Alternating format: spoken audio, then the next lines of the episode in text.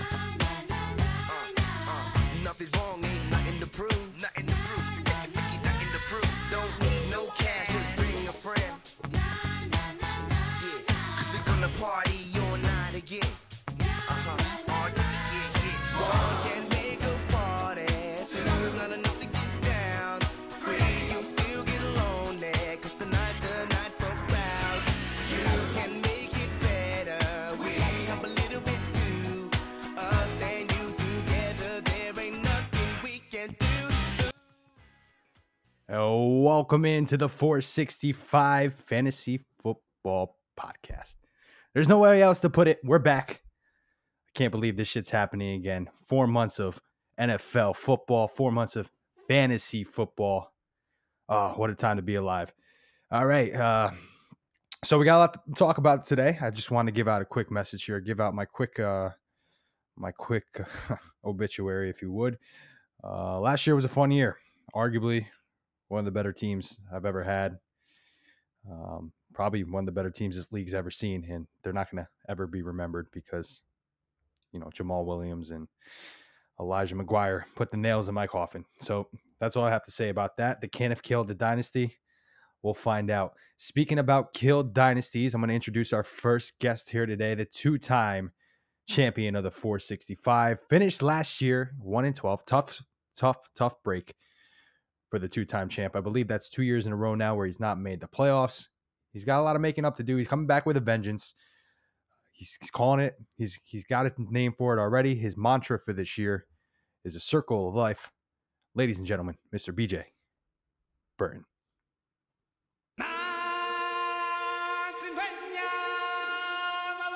From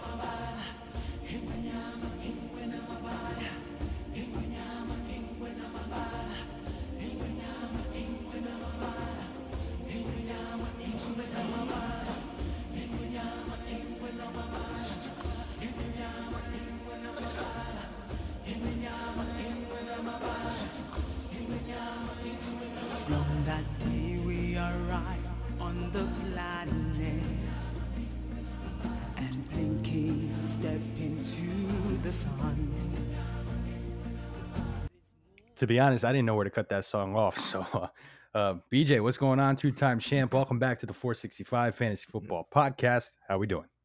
Gee, now that was that was a fine place to cut it off. It it, it hit that uh, beginning part. That's all I'm looking for. Like you said, my uh, mantra this year is a circle of life, and just like uh, the great Mufasa says, uh, you know, the, the antelopes become the grass. The grass is what the lions eat. You know, it all comes around. You know, I took my I took my lumps last year as the antelope. I got I got eaten, but I I plan on coming back this year as the lion, just where I deserve to be, where I have been in the past it's a circle of life and and you know what it's the circle's coming around and uh simba is coming back he's here again Simba is back and better than ever. BJ, after going one in twelve last year, I know we had preliminary discussions before the podcast. We're just saying things couldn't get any worse. So, I mean, you're right. So we're looking for a bounce back this year. Do you think you have it in you? Obviously, you have the number one pick in this year's draft. Is that something that, in, with your keeper Tyreek Hill, you're looking at a potential starting duo of Saquon Barkley and Tyreek Hill? Is that something that gives you optimism for a better start to your season? Absolutely, and you know, you look like in the regular pros in the NFL, the the worst team in the league, the team that wins one, two, three games gets the first pick, and I was rewarded for my futility last year. You know, I, I had the rough year, but I got the first pick, and I'm gonna make it count. And like you said, Tyreek, I think even though you could have looked at it as a little too early of a keeper, third round, especially with me being in the first uh, the first pick. You can't pass up who was the number one wide receiver in the league last year in fantasy, and with with Patty Mahomes still throwing the ball, chucking it up. I had to do it, so I am pretty excited about what I have in store with you know a top tier running back to start out with, and the number one wide receiver in fantasy, running those post routes, scoring TDs all day long. definitely not a bad place to be. Uh, BJ is always always the man when I need when I need him to come onto this podcast. He's someone I can always turn to when we need a guest, when we need some quality content. So BJ, I thank you. But tonight he's not doing it alone, and he didn't know he wasn't doing it alone until about five minutes ago. Uh, we're bringing Room B back together, so let's go back to Mountain View 465. The you know the whole reason why this league is the 465. Think about Room B. Think about all the pillow talk. Think about Mister Allen Brown. Yo, Bumpy. No, I just wanna make sure everybody knew who did the track. Kanye Tiller. The Boom Squad. You know the game's about picking and choosing. You don't know when you won. You so used to losing. Move around now. Move around now. Move around now. Move around. Move. I know you see me trying to party, homie. Give me that broom. Don't make me up as 40 on me and click the clack. Move around now. Move around now.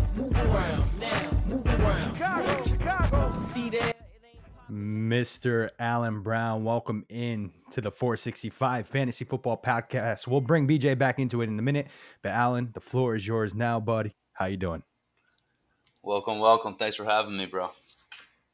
Appreciate you coming out, coming through in the clutch. Like I like I mentioned earlier, BJ had no idea that you were doing this together. You knew if you were coming on, you were gonna be part of BJ, and then you guys just assaulted me all at once, throwing me under the bus, acting like you didn't know. I, th- I thought you were gonna record different segments and piece them together. So that's that's what I was under the impression of. Um, but you're right. You I think you did sandbag both of us, and you had you had it coming when we dumped on you. So Well, I definitely feel dumped on.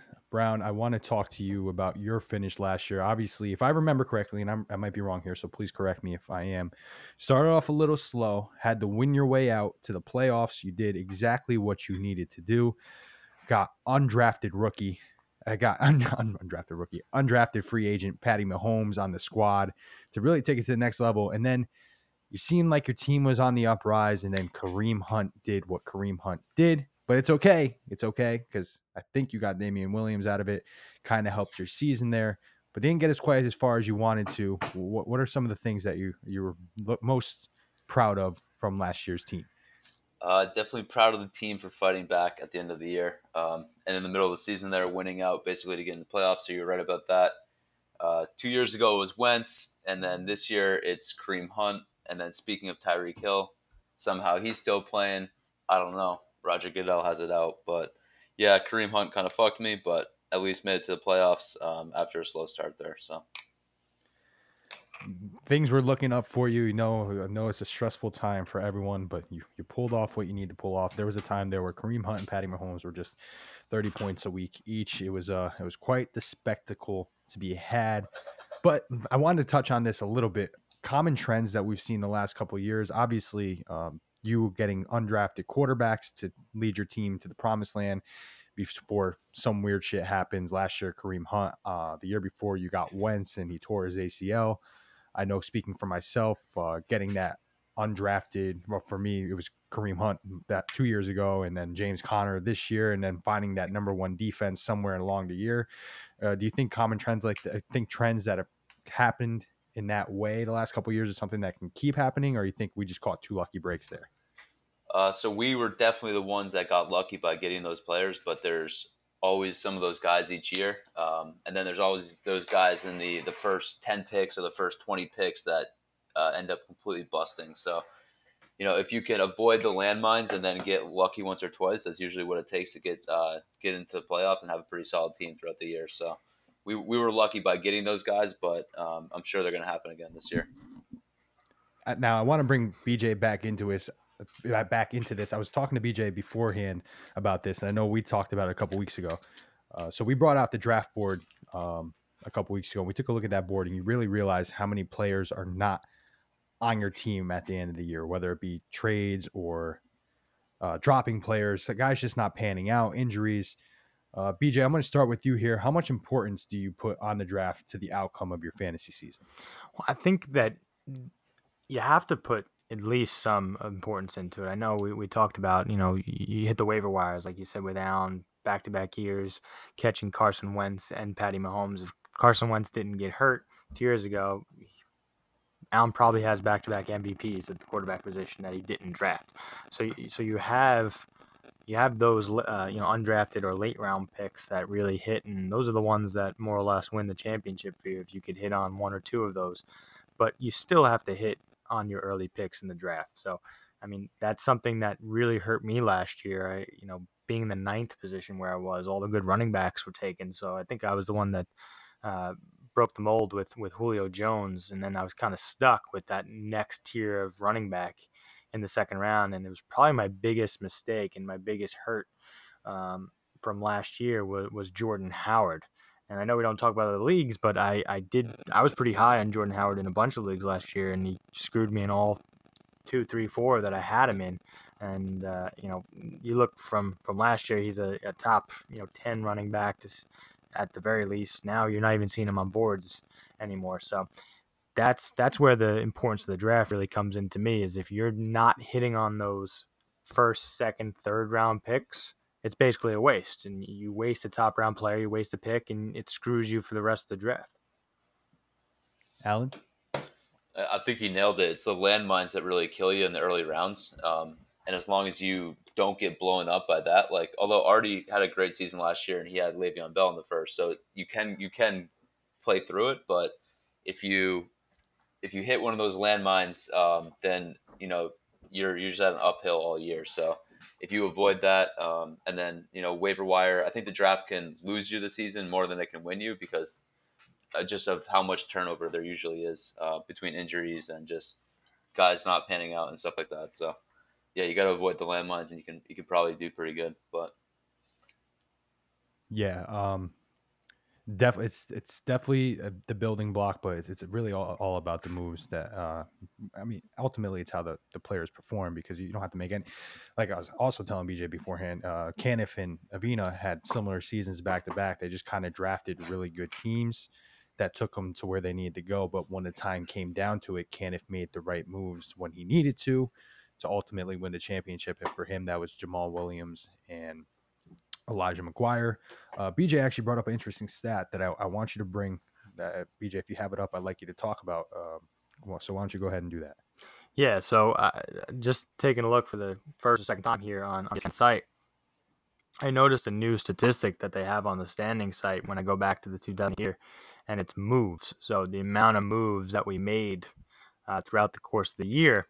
And it was interesting. Look, the most moves was actually a tie between. I'll, I'll, I'll pause for a second to see if uh, just to let you think of who Jay. made the most moves. I'll actually tur- I'll turn over to Alan. There were two people that made 36 moves for the year. Alan, who do you think they were? my first guess is Jay. Jay was one of them, 36 moves. And then G. No, actually, G was fourth with 32. So the order went actually pretty Jay with 36, you, Alan, with 36. So you actually made the same amount of moves as Jay at the top of the list. Then it came to me, 32 moves. So it really shows that sometimes when you're making the wrong moves, I guess in my case, the wrong moves, even though I made a ton of them, still only equated to one win. Now, with that being said, I said that the, the most amount of moves were 36. The least amount of moves made for the entire year was only eight, eight moves the entire year. Do you know who that was, Alan? Avina. No. The least amount of moves made for the entire year was OJ's white Bronco, Brian Caniff, the champion of the league. Unbelievable. I know. So that just goes to show you, like we're saying, yes, the the draft is important, and also if you could hit on those waiver wires like Allen has in the past years, it can make a break. But this just goes to show you that sometimes if you draft well and make the right moves, like G is saying, it could turn into a, a I, championship. I think my biggest takeaway from that is you got to be pretty drunk when you draft. So that's going to be interesting this year with a, an AM draft. But you know, who am I to ignore the uh, the numbers there? You got to you got to get drunk while you draft. You draft a fire team, and you can kind of put it on autopilot all year. That's basically it. And the the good thing for me is I believe Caniff drafted first last year, so history is on my side this year. Yeah, Caniff did draft first last year. Um, it it still it bothers the hell out of me. Uh, I, I did talk a lot of shit about him before the playoffs. I thought he was the worst team going into the playoffs. He made it all the way, did what he had to do. He had the money in the end, which is also huge because the, the free agent budget really plays a big part. Because uh, if you know if you had the money in the end, you could kind of block those moves. And I tried to block some of those moves. I just didn't have the cash flow to do it and that's okay. You know, that's just the way it goes. Uh, Allen, uh, famous for saying, you know, fantasies. Uh, even though we're playing season long, it's really a week to week game, and anything can happen. Uh, one of the things I wanted to talk about, though, think back to last year, if you would. Uh, your biggest regret, your biggest, your biggest uh, reward, and your biggest regret of last year, if you can think back on it. And this time, Alan, I think I'm going to start with you. Um, my biggest regret is pretty much every draft pick I made after the second round. Um, and, and we were when we were looking at the board, it was just like, good God, like literally, I think one player after that point in time did anything for me all year. So it was pretty pretty ugly. So pretty much the whole draft.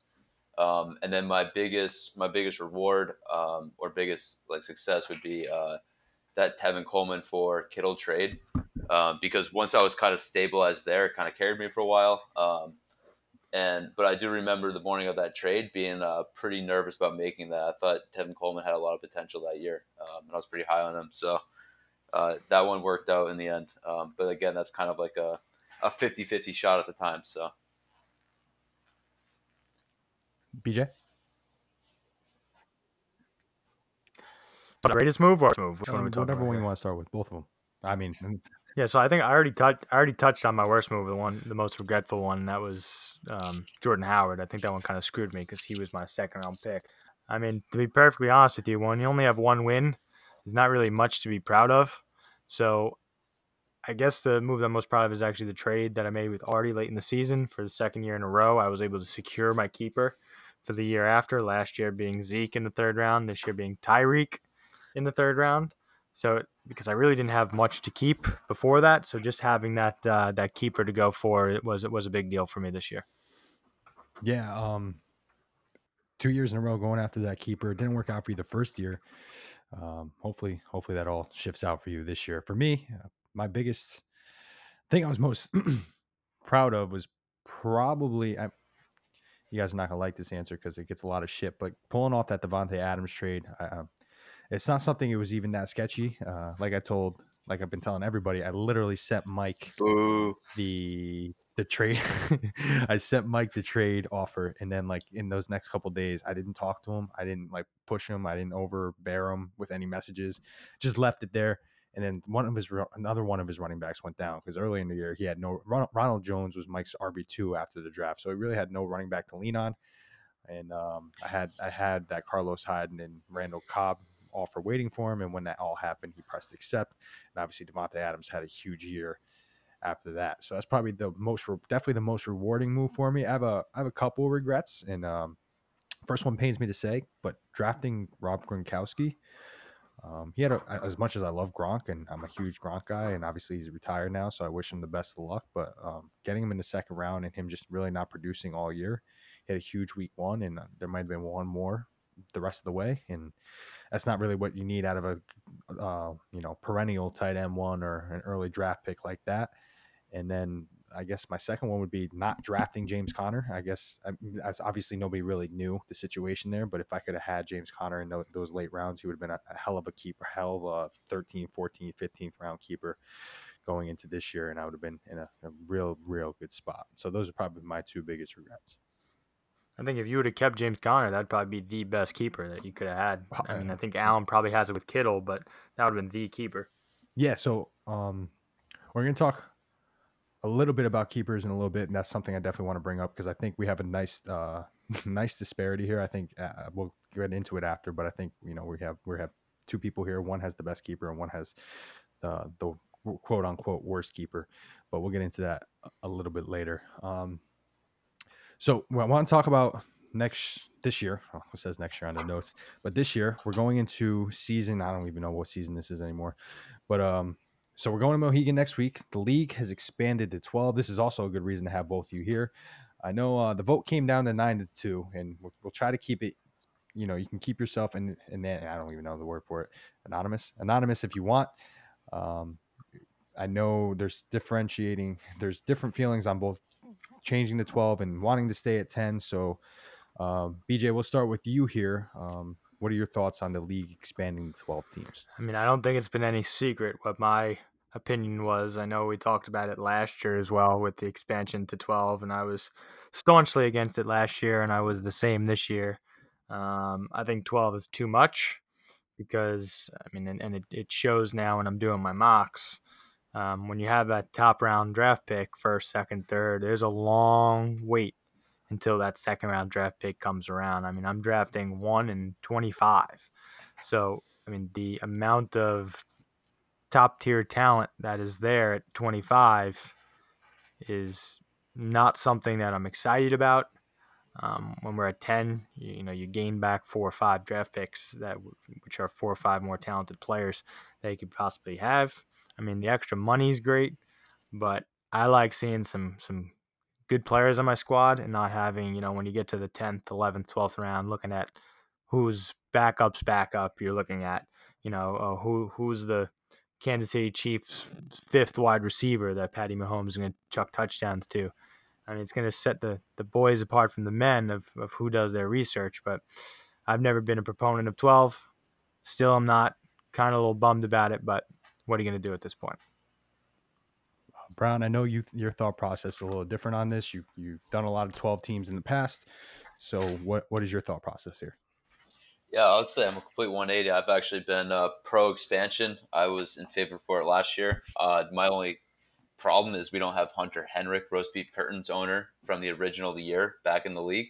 I think that's pretty disappointing. Um, but other than that, I think 12 is um, it's just going to be more challenging. Like BJ, I completely agree. The uh, those extra four picks make a difference. I'm I'm picking guys in like my fourth and fifth round mocks, and I'm just like, holy smokes, this is to be tough. But um, I think it, it makes it more competitive um, and a little bit more exciting. So as long as the uh, the expansion players, and, I, I'm fully confident they will, are just as engaged and keep the league competitive and fun, I think that's what uh, that's what I like most about this league. So if we can add more people to it and keep that going, I think it's a good idea. For me, I um, let's put it this way: I wanted Greg Pendergast in the league. Um, he's also, as Alan alluded to with Hunter, uh, surprising to most people, surprised. Um, Greg was also an original member of this league before leaving, so I'm happy to have Greg here. But I, I'm kind of side with BJ in this, uh, and uh, and just because honestly, I haven't done too many 12 teams. I think I've done one ever and everything I've ever done has been 10. So it's a little bit of a different dynamic. It's something to get used to, but I really think it's going to weed out the boys from the men. Uh, moves are going to become that more important. The draft, I think, becomes that more important because there's, you know, uh, 50, 30 or more guys going than normal. So it's going to be a lot to, a lot more to balance, but I think it's going to be fun. I'm happy to have Gabe. I'm happy to have Greg. I actually have their phone calls. Uh, I'll put those in now. So G Money Commission, when you listen back to this later, please insert their uh, inaugural phone calls, letting them know they were into the league. Okay.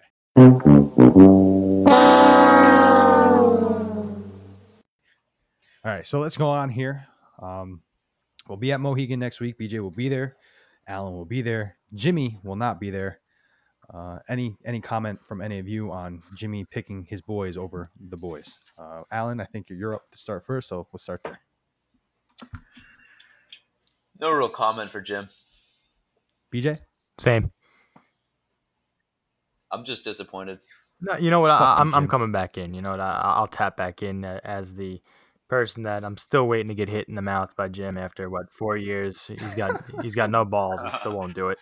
Um, you know, Oh it just God. shows where his allegiance stands. Um, we know we're gonna draft, uh, you know, around the same time, just like we did last year and the year before and the year before and the year before. So this should already be prior knowledge for him, and just to know that he scheduled this or agreed to this Hamptons trip or wherever he's going, and then kid. when he Montauk. So yeah, it's the same crap. And then when uh, it, it just makes more traffic for me on Long Island. I don't care which one it is. But when when you know he knows when the draft is, and then he still picks his other boys. I'm doing air quotes for this one. It just shows where his allegiance stands. It's sad. It's really sad. DJ, I gotta say, I actually heard the air quotes there, so that was good. I, I'm, it was meant to be heard. Jimmy, you know we want you there. Well, at least I want you there. But um, picking the boys over the league is is, is a no go. And if you didn't have a long history in this league, that's that's grounds for that's you know in the future that's grounds for um, getting kicked out because I'll do anything to go back to ten men. So if I have to kick you out for picking the boys over the boys, then I'll do what I have to do. Um, so that's set league rules. Greg's here, Gabe's here. Welcome. Uh, now, Jim, let's uh, take a look at the keepers uh, for this year. And G Money Commission, when you hear this, add the keepers, blah, blah, blah. Well, you guys know the keepers, right? Le'Veon Bell, motherfuckers. You know. What up, G? It's Jay, aka Big Hoss Patricia, aka the father, calling in my keeper. Uh, year seventh or eighth, not eighth, seventh or eighth round. Julian Edelman, Super Bowl MVP. Shut up, Artie. Hi, G. Uh, Prime Physio Rehab will be keeping James White in the 11th round.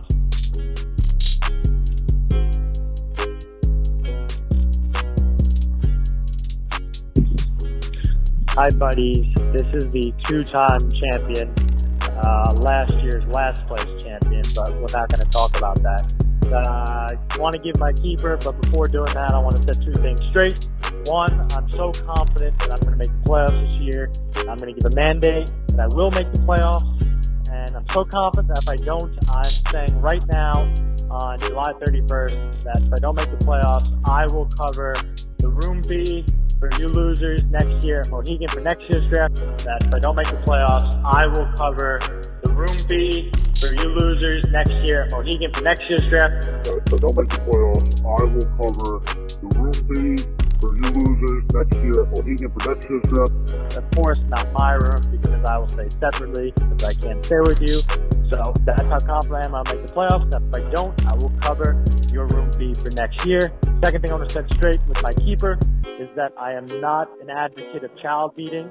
But with that being said, I will be taking Tyreek Hill for my keeper this year. Thank you and have a nice day. Two-time champ out. What's up, losers? Team Montauk here. Just announcing my keep. Cooper Kupp, round 12. Fuck you. Peace. What it do, baby? I pick my keeper, eighth round, Kerryon Johnson. All right, have a good year, boys. This is Brian Caniff, OJ's White Bronco. Just wanted to call it my keeper for the year. Um, I was a little disappointed, to be honest with you, when I looked back at my team and my draft last year from a keeper perspective because really didn't have many options. Um, therefore, I'm going to go with Tyler Lockett, who I drafted in the 15th round. He's poised for a breakout year this season. He's going to be Russell Wilson's number one target. He looking at my calculations, according to my good friends Matthew Berry, Field Yates, etc. Average draft position somewhere around 50th, which puts him, you know, in that fourth, fifth round range. So I'm getting uh, 10 rounds worth of upgrade there. Um, also will allow me to hit some running backs early in the draft, knowing that I've got a solid wide receiver coming in the 15th round. So it's a little analysis of the draft. Analyze fantasy football. Some of you guys probably aren't on that level, um, but just want to give you a little insight into my mind. Um, good luck to everybody this year, and look forward to seeing you all in the draft. champ out. George Kittle. Thanks, Artie.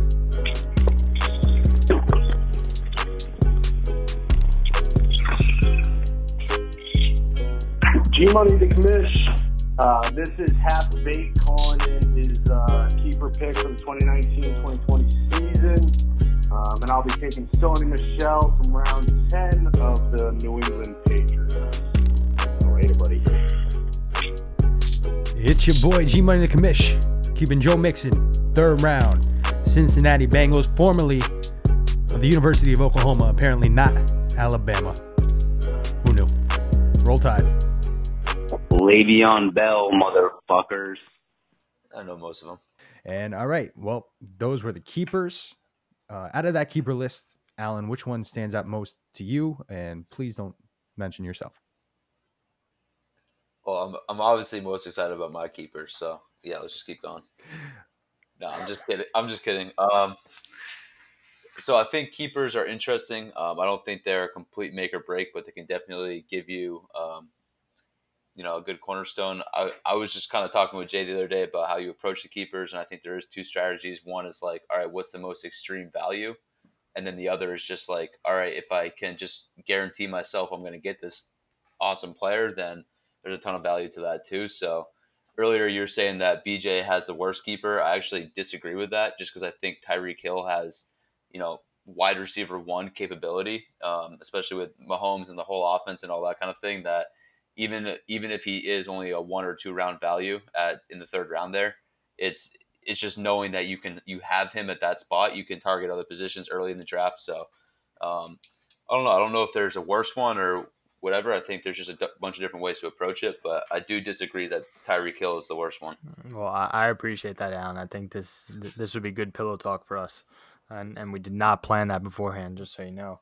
But I, I happen to actually agree with Alan on that, not because you know there was some talk about me having the worst keeper, but I would be hard pressed for anybody to say that just looking at the ten keepers that we have, it- just strictly talking about people that you would want on your team week after week, Tyreek Hill wouldn't be if not number one for everybody, at the worst number two.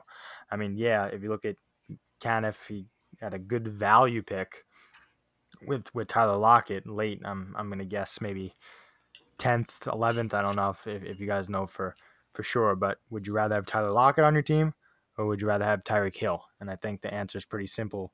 That you'd rather have Tyreek Hill on your team. I mean, there's there's some good value slash um, promise ones with you know Juju. I think that's probably more or less the best keeper because of where Artie's keeping him as opposed to what his actual value is. Probably second, early third, but I think it's a it's a fine line to say which one's good or bad because I'm pretty happy Tyreek Hill's on my team. Would I have liked him later? Yes, but I think everybody made a pretty good decision when it comes to their keepers. Yeah, I think, and Alan, I think Alan put it perfectly there. It becomes value and just a matter of having your guy on the team. And uh, the way I've been justifying, because obviously Joe Mixon for myself is, um, Joe Mixon is my third round keeper. So we're keeping him. Our keepers are both in the same round, but at, at the end of the day, if you know Tyreek Hill's sitting there in the third round for BJ at pick 25 and 26, I can guarantee you he'd take Tyreek Hill, and I feel the same way about taking Joe Mixon at 32. If Joe Mixon's sitting there at 32 with the with some of those other guys that are there, I'd take Joe Mixon probably every time. So, and obviously Tyreek Hill is going in early second round. Joe Mixon's going in early second round. So I really think, like I said, Alan put it the best. It really becomes about value, and then obviously if you get the late guys like the George Kittles, and you know, for I mean, for what it's worth, uh, Tyler Lockett, Doug Baldwin's gone now, so getting him where he's getting him is not is not a worst case scenario either. Um, George Kittle's the easy the easy pick for the best keeper just because of uh, how how valuable that tight end position is, especially the top three, and then the huge drop off after that. Um, go ahead. No, listen, don't don't get don't get me wrong when I say Tyler Lockett. I think Tyler Lockett's a very good keeper, especially since Doug Baldwin's gone, and also with the round that Caniff's going to get him. All I was trying to get the point across is if if I said, "Hey, gee, you could have Tyler Lockett on your team, or you could have Tyreek Hill on your team," which one are you picking? I mean, it's Tyreek Hill 100 percent of the time. Right. So that's all I'm saying is is it it depends on how you look at the keeper position. Is are you looking for the value of the the draft pick, or are you looking for the the tier of the player? So it's really more a matter of perspective. Brown, you want to add anything else to that? Um, no, I I, uh, I agree. Like, it's just it's just the having the guy in Tyreek Hill who could be wide receiver one. Um, you know, just with that potential upside, I don't think Lockett quite has that upside. So that's the value. hundred percent. Um, BJ, um, I wanna I wanna transition now. Talk about the draft order. We I feel like we did everything so quick, so early. Feels like a lifetime ago, but we locked in the keepers, and then we locked in the draft order that night, and or however it happened. So the draft order's set. I don't necessarily. I'm gonna try to go through this, and I might be wrong. So if somebody has it, correct me. But it's BJ picking first. Um, G Payne two, Jay's at three, Pendergast is at four. Yes. Is at five. Jimmy's at six. Gabe's seventh. I'm picking eighth. Kando's nine. Uh, Brown, I think you're 10. Artie's 11. And 12 is Avina. So, uh, BJ, I know you, you've, you've said a lot of things over. You said a lot of things about this number one pick. Obviously, you had the number one pick. Um, and but you know, is, is is there somewhere else in the draft you feel like you'd rather be picking? I know you you've talked about you know having the tenth pick, and you can actually discuss that with Alan because Alan has a tenth pick. And um, so, how do you like? Where what is your thought process on where you're picking and how it really affects your strategy? I mean, uh, of course, I I love having number one pick because look, I, I get my sole selection of who I want. I get who I think the top guy on the board is. No matter who that is, it's it's my guy. I don't have to wait for anybody. I don't have to hope that this guy takes this guy or so on and so forth. So this guy falls to me. It's my selection. So I, I do like being number one.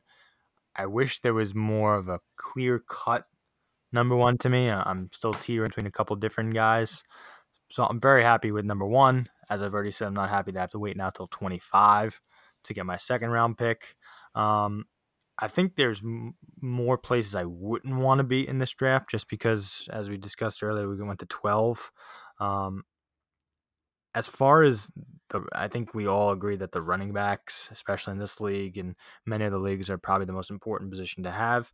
So I know, G, you're at eight, and I think that's kind of like right at the edge of where you could still grab a top tier running back. So those nine through 12 guys, I think, unless somebody goes out of the ordinary with a top tier wide receiver or, you know, just shocks everybody, I think that's when the, the big, those guys are going to have the big time wide receivers and then really going to have to search for that next tier level of running back. And that's where, like we said before, it's going to separate the boys from the men of did you do research? Do you know who who's maybe that second tier running back guy that's po- uh, poised to have a big year? So I think it's more where I wouldn't want to be in this draft than where I am, if that makes sense. Makes a perfect sense. Uh, Brown picking tenth. Um, what what's your kind of thought process going into it? Because tenth in the past meant a lot of good things. Now you still have two picks ahead of you. I mean, two picks after you, and then two more picks after that before you're back around. Yeah, look, if I could say one more thing before Alan goes, is is my, my last championship season, the second one that I had, I was actually drafting tenth. And that was the year that Le'Veon Bell actually was I think he had a two game suspension at the beginning of the year. And he wasn't quite Le'Veon just yet, but he was still one of the best guys. I think a lot of you guys shied away from taking him. And I was able to get Le'Veon and Aaron Rodgers back to back in the first and second round. And they were the number one, one running back and number one quarterback. So that's why I was able to fly the championship this year. But as you were saying there, geez, now with Allen drafting 10th, he now has four more picks in between him and his second round pick. So it just makes it that much more difficult sitting at that 10 spot. Brown. So yeah, I was. I actually don't. I would. I think I'd rather be ten than twelve. Um, I'd rather not be on the corner. I was hoping to be, honestly, you know, five, six, seven, like right dead center. I think is ideal. Um, and then you never have to go through that that long desert of you know. I think it's eighteen picks between my two picks. Um, you know, on the on the other way back. So with, that, you know, sometimes you're going to have to reach if there's a guy that you know likely won't make it through those 18 picks. Maybe you have to like take him, a, you know, a round or a half round too early, um, and it kind of the pick where you pick him compared to his ADP might seem a little off, but you just got to have to uh, exactly what you're saying, like know your research, know who your guys are. Um, but unfortunately, I'm not going to be getting one of those top end running backs. I know that, so that kind of already puts my whole outlook on the draft um, in a different light, in a different way that I got to approach that. So uh, I don't think 10 is too bad, but I wish I was a little bit closer to the middle. Yeah, I feel like close to the middle, especially at this rate. You know, we had those consistent picks in between. It's not really a long gap. Uh, picking eight is kind of there almost. Uh, I'm gonna have it. Still feels like a lifetime in between each pick, but that's uh, ultimately how it goes. Um, I do want to take a quick break here. Uh, this this quick break is brought to you by I don't know yet. We'll figure it out. Joseph A. Conti Jewelers. No diamond is a Joseph Conti diamond, guys. I just need to piss real quick. I'll be right back. Good luck, buddy. I'm gonna piss too then. Hi, it's Vince with Sham Wow. You'll be saying wow every time you use this towel. It's like a chamois, it's like a towel, it's like a sponge. A regular towel doesn't work wet. This works wet or dry. This is for the house, the car, the boat, the RV. Sham Wow holds 12 times its weight in liquid. Look at this. It just does the work. Why do you want to work twice as hard? Doesn't drip. Doesn't make a mess. Wring it out. You wash it in the washing machine. Made in Germany. You know the Germans always make good stuff. Here's some cola. Wine, coffee, cola, pet stains. Not only is the damage going to be on top, there's your mildew. That is going to smell. Look at this. Put on the spill. Turn it over. Without even putting any pressure, 50% of the cola right there. You follow me, camera guy? The other 50%, the color starts to come up. No other towel is going to do that. It acts like a vacuum. And look at this, virtually dry on the bottom. I can't live without it. I just love it. Oh my gosh, I don't even buy paper towels anymore. If you're gonna wash your cars or any kind of vehicle, you'd be out of your mind not to own one of these. All I can say is sham. Wow. You're going to spend $20 every month on paper towels anyway. You're throwing your money away. The mini Sham Wows are for everything, for everyday use. This lasts 10 years. This lasts a week.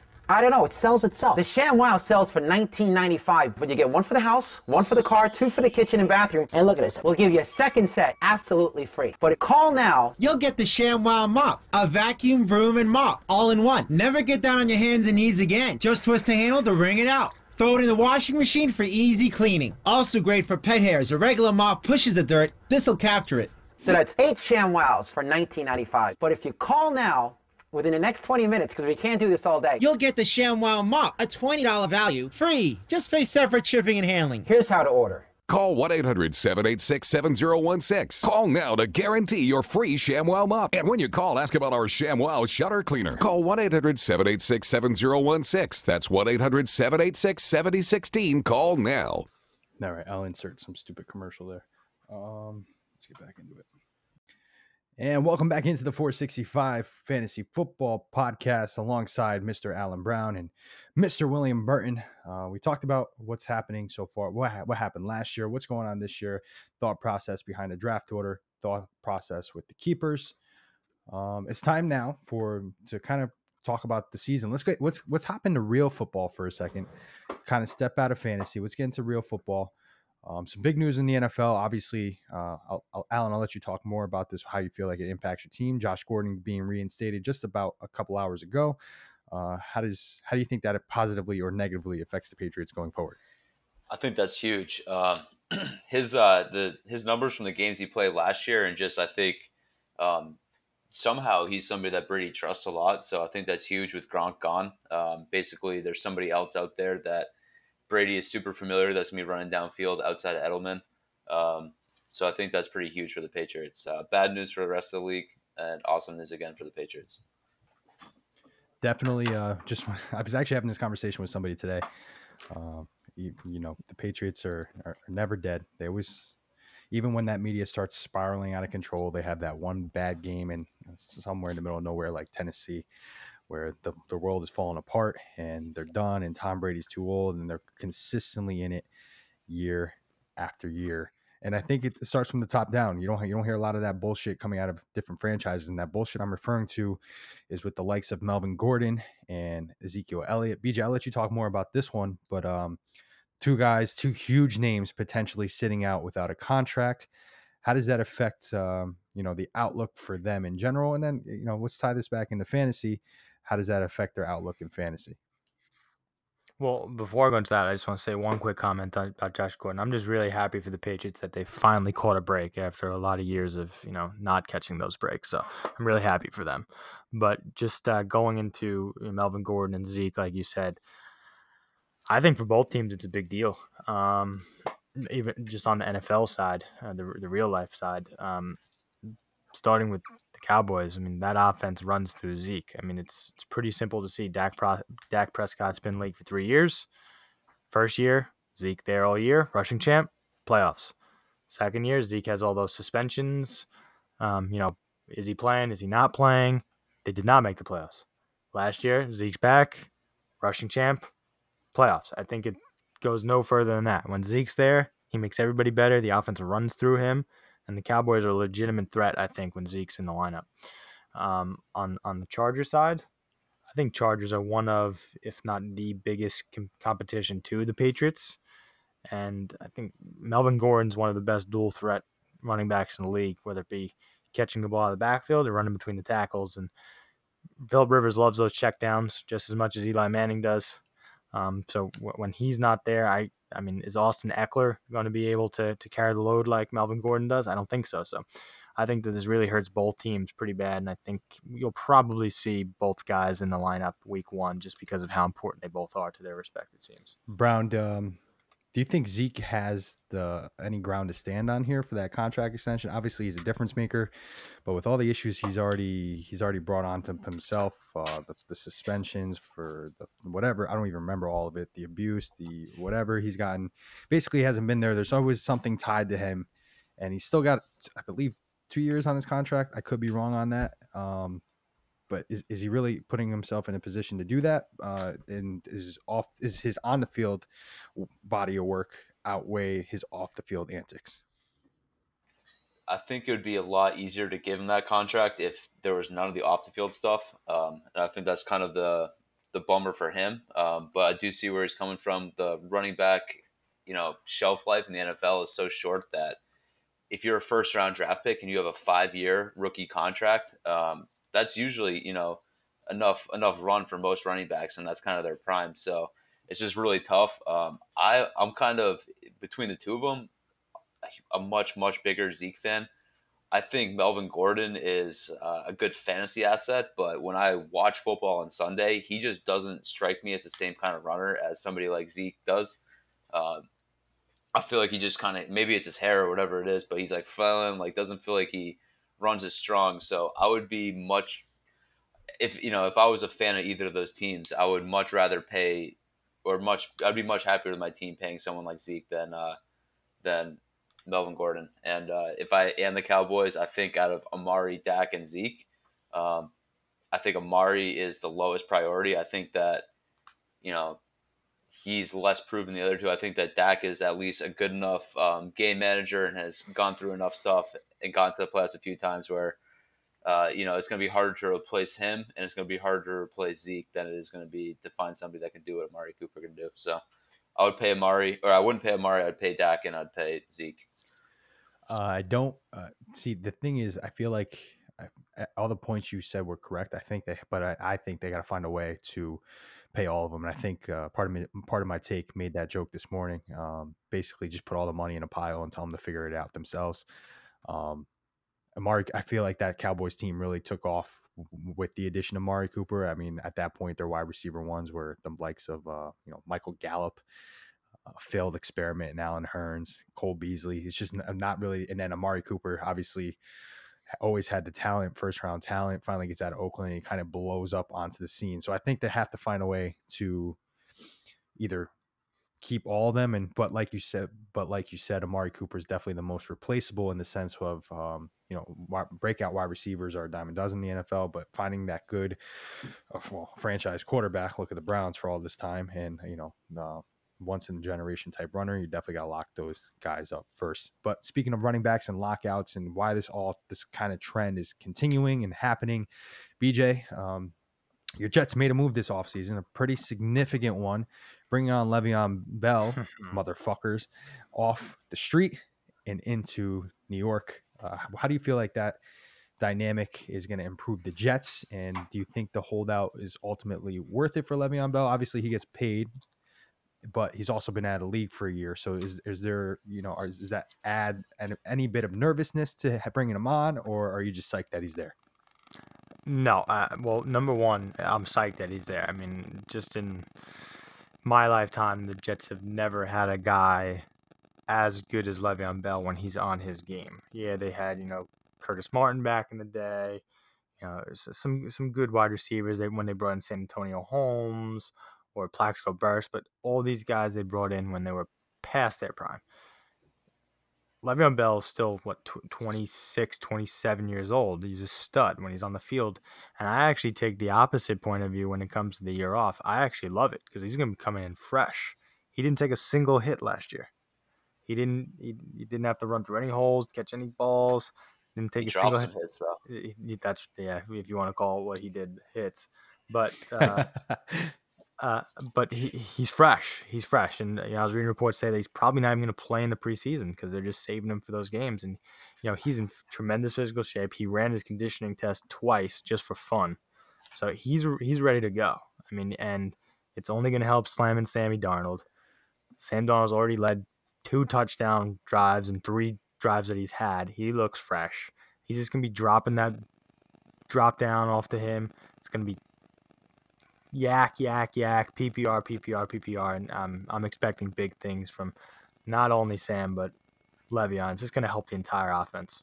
So BJ, let me let me follow up with that with with uh, two questions. Um, so Le'Veon Bell not playing the whole year doesn't scare you, but obviously we saw what happened to Dez Bryant last year when he went to the Saints first practice. Uh, I forgot what injury it was, done for the year, just like that, because he hadn't played in X amount of time. Now you multiply that out three or four times. That's what we're getting in Le'Veon Bell. And two, uh, you mentioned Sam Darnold. Do you feel like he might be? I, you know, Allen like second year quarterbacks who take the leap. Do you do you feel like he could be that guy who takes the leap this year? Well, I'll go first with Le'Veon. I think I'm not worried. uh, I said I'm not worried because I've I've already been down to to uh, training camp already. I've seen him live and in person. He looks good. He looks fresh. He looks big. He didn't look like he put on more muscle.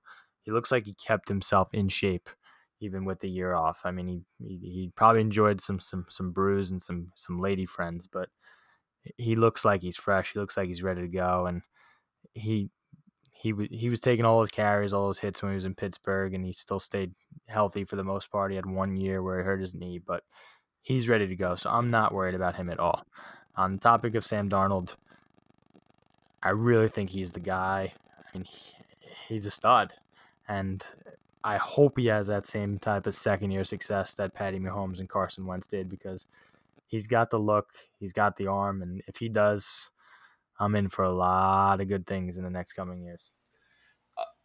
Gee, if you don't mind, I want to jump in here. Yeah, Alan, go ahead. I know I, I didn't mean to. I heard you like last second, so I was going to come back to you.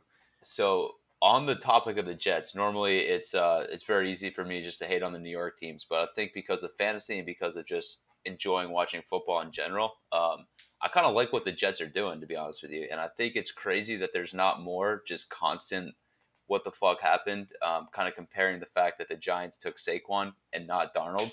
And I think over the next like, you know, 10 to 20 years, that's going to be a huge deal. And they'll probably make a 30 for 30 about that, that one pick alone. Um, and I think that Darnold probably is the guy going forward. And I would, you know, I would, if, if I had to choose between the two team situation in that draft pick, I think the Jets made a, a much better or came out much better with that. Um, and then going with the Le'Veon thing too, I think that uh, it's easy to think of Le'Veon as like a shifty guy. Um, but I remember two years back when he actually was playing, there was a video of him on the uh, on the field at the Pro Bowl. You know, none of the Patriots guys were there because they're in the Super Bowl again, but there was like you know Gurley and like Le'Veon and a couple other like Melvin Gordon was there, a couple other running backs, like all standing around like just kind of like shooting the shit and when and they didn't have pads or anything and Le'Veon was like the biggest guy out of all of them. And so I think people forget that uh, he is like a pretty big, like savage motherfucker. So I think the Jets are going to be pretty good this coming year. Eh, Gee, if you don't mind me just jumping in for, for two more points, if you don't mind. No, please do. But first thing, real quick on what, what Alan said of why there's not more, you know, what the hell's going on, why the Giants took Saquon over over Darnold, and and just so you guys know, I know you're not you don't listen to much New York sports talk radio, but that's all the time. It's it's Okay. they they've always been compared to each other. Of and even giant. There's some big radio hosts on here that are Giants fans that are like, "W- Saquon's great. Saquon's probably going to be the best overall player for the next you know five six years, but that's it. Sam Darnold looks like he's got the makeup to bring Super Bowls to to the Jets, not just you know rushing titles because nobody's really won a Super Bowl off their running back. They run off the quarterback, and having a guy like Eli Manning, who yes, he's brought you know great things to the Giants, but I think everybody could see is towards the tail end of his career, and they had it perfectly set up to take Sam Darnold, let him sit for two years, and boom, he would have been ready to go. But they made the decision for Saquon, and they've they've been compared and back and forth many times here. And then just on the, the topic of Le'Veon, Alan said it right at the end of you know how big he was and people forget about him. I don't know if you, you actually saw the quote that he had I think a week or so back. He compared himself to LeBron, not in a sense of you know you know I'm the best blah blah blah blah blah, but he said people are forgetting about me just like LeBron was forgotten about in these playoffs. It was the first time in a while that LeBron wasn't in the playoffs, and now everybody's talking about oh Durant's the best, oh Kawhi's the best because LeBron was out of sight, out of mind when Le'Veon was on the field, there was no other running back you'd probably want on your team in real life or in fantasy than Le'Veon. But being out a year, people forget how good he really is. So now coming back with a year fresh, uh, you know, year fresher, I think people are going to remind be reminded of how damn good Le'Veon Bell actually is. Yeah, I think I think that obviously it's what this. I mean, it's the way of the world. It's what have you what have you done for me recently? And we haven't seen him in a while, and that's why I think you know guys like Kareem Hunt are going to go way too early in this draft because you've seen what he could do, but it's what what have you done for me lately? And I think sometimes that over over bears on what you know the actual facts are, and the facts are Kareem Hunt's going to be out eight weeks. Maybe you don't, and he's he's going in the eighth round of drafts, and then you have a guy like Le'Veon Bell. Yes, he's going in the first round, but he's he's if he plays last year, he's easily you know a top three pick. Now we're talking about him at the end of the first round. Uh, I also wanted to talk about uh, let's see here. So let's let's get into um, a couple more guys like that. I will hold on. Let me let me just backtrack for a second. Uh, the Saquon versus Darnold debate. I think the Giants were going for it. Uh, if you told me a year ago Odell Beckham wasn't going to be on the team, I would I would have said okay, and like we, we were really just you know sailing it in. I would say all right, picking Saquon here makes no sense. But at a time where we had Saquon, Odell, and you know for what it's worth, Eli Manning at the, at the least he can get the ball to Odell when he needs to. Eh, you know, it made you think he had a chance. We still didn't have no line. Then this offseason starts, and the first thing we do is start building up the offensive line. You're like, okay, we're gonna get Eli some protection. We're gonna give Saquon some room to run, and then we're gonna have Odell there, so it's gonna be you know it's, it's gonna be okay. Defense is bad, but you know we'll there's some hope there. There's some life there. But all of a sudden, you trade Odell. You have this good offensive line. You draft Daniel Jones, who already looks better than Eli Manning. He played again tonight, and he looks he looks good again. So we're in the middle of a complete rebuild, but if, we still got to build up the defense, we still don't know what we have in Daniel Jones. And right now, all we have is Saquon. Uh, I mean, he unfortunately, and I'm a Giants fan, and this sucks to say, I, that I think we're going to waste his career. True. So uh, that being said, what's, what's uh, I'm trying to think of some other big names that made moves this offseason. Uh, Le'Veon Bell to the Jets. Uh, any any moves, any players moving to different locations that sticks out to you? I can't think of any personally right off the top of my head. Uh, Um, I mean, Odell and the Browns, I think, is Yeah, a interesting topic. I literally just talked about. yeah. Wow. Yeah. Um. Okay. So let's talk about the Browns. Browns got a Browns got a huge offense here. Baker Mayfield, Odell Beckham, David Njoku, Jarvis Landry, Nick Chubb, and then you know, as much as I just shit on Kareem Hunt, the return of Kareem Hunt, if he's you know anything to what he was in Kansas City, the Browns all of a sudden are a serious team. Their defense is good. They made a couple trades with the Giants, so they got Olivier Vernon from the Giants as well. Sol- solidify that defensive line. Brown, we'll start with you here because they're the Browns. Uh, what do you think about the Cleveland Browns going into 2019? The Browns are definitely a team where if it's like if it's Thursday at like noon, you're like, all right, who's playing on Thursday night tonight? And you're like, oh, it's the Browns and Steelers or like the Browns and whoever. You're gonna be pumped if they're in any primetime game. I think they're just gonna be fun to watch because of all those guys.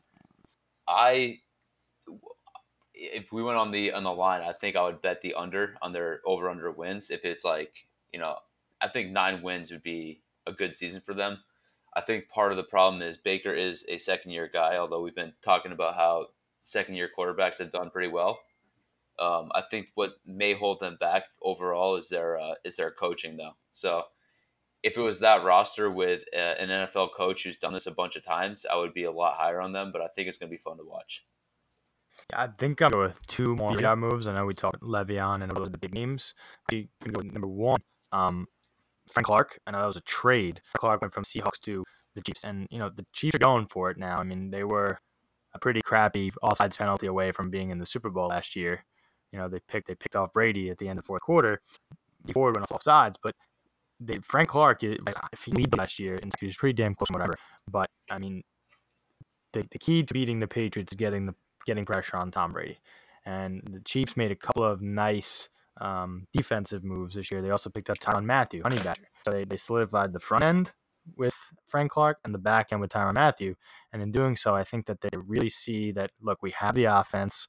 Now we need to make our defense a little better, and that'll get us to the promised line. So I think both of those moves, I like that move. And then the other move that I think we're forgetting now, I went with a little more under the radar one. I think the other big move we're missing is uh, afterburners, AB, number 84, bad feet, Antonio Brown to the Raiders. I mean, Derek Carr is going to toss it up to him all day long. And, uh, I mean, again, you forget, Tony Brown's pretty damn good. I mean, yeah, he had Ben Roethlisberger thrown to him for all these years, but when he's out there showing his stuff, he's probably the best receiver pound for pound in the league. Yeah, hundred percent. Antonio Brown's definitely that guy. I do think he takes. He's going to take a dip in fantasy this year, and that doesn't necessarily mean his production. It means uh, I think people are going to be uh, shy away from him a little bit. I think he's going to fall quite a bit, and he's going to have a lot to prove. Uh, just two more moves I want to hit on. I, uh, Blake Bortles going to the LA Rams, probably the biggest move of the offseason. Uh, back up to Jared Goff, uh, obviously, and you know I'm kidding, but if, truthfully, if, if anything happened to Jared Goff, Blake Bortles has been historically better at playing in offenses that play off the running back, have a little play action. And so I think Blake Bortles there can really succeed. That being said, leading me to Nick Foles and Jack and Jacksonville, I think Nick Foles is uh, a quarterback. He's a Super Bowl winning quarterback. He's uh, and that's you know nothing, no, nothing, to, not taking that away from him but I don't think his presence in Jacksonville actually makes the Jaguars any better. And uh, I, w- I was wondering if you guys agree with uh, Nick Foles take it all. Brown. I mean, it can't hurt. I think they'll be a little bit better with him.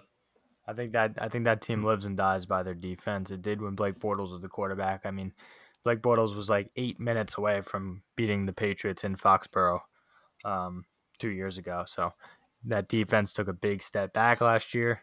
Um, they were dominant two years ago, and you know they only added more firepower with with Josh Allen, who I thought that the Giants should have taken instead of Daniel Jones. I think that would have been a, a much better pick for them. But now they have more pass rush, and that defense is looking like it's going to be looking at chops again, and probably be a top end defense. So I, it can't hurt to have Nick uh, Nick Foles back there, but that team lives and dies by the defense.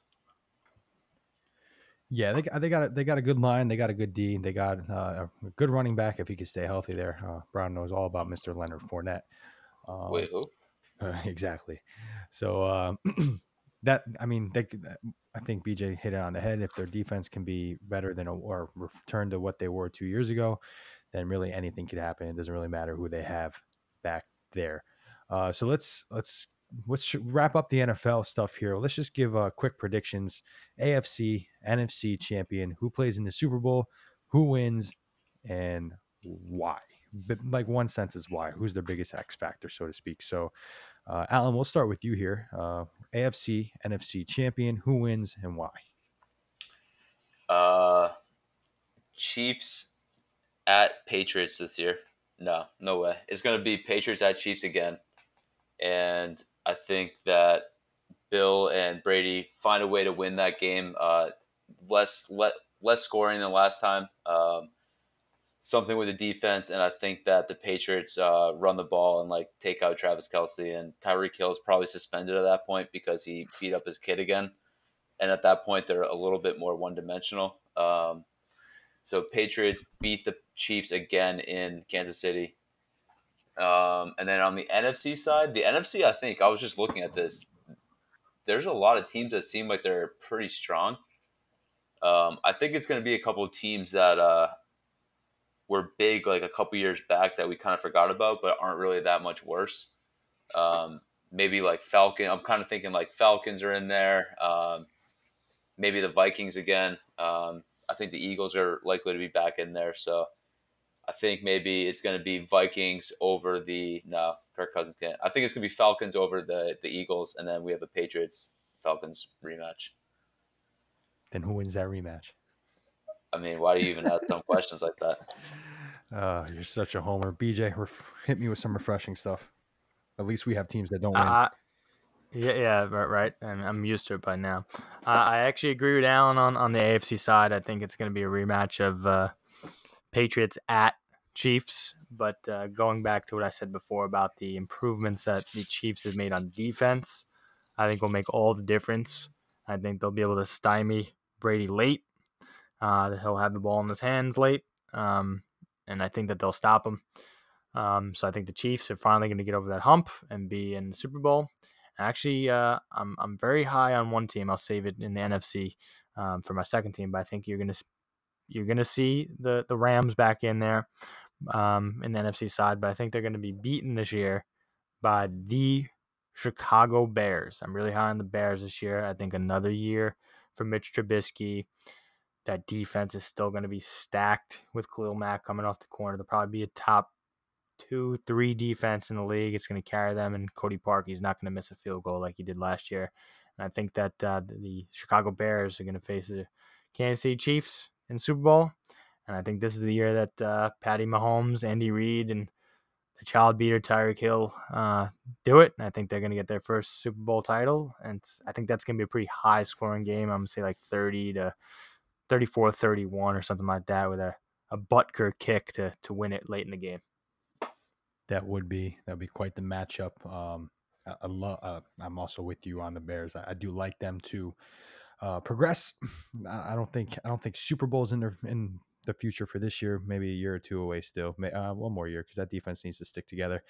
Um, so on the AFC side of things, it's hard to pick against the Patriots, but we're- let's just.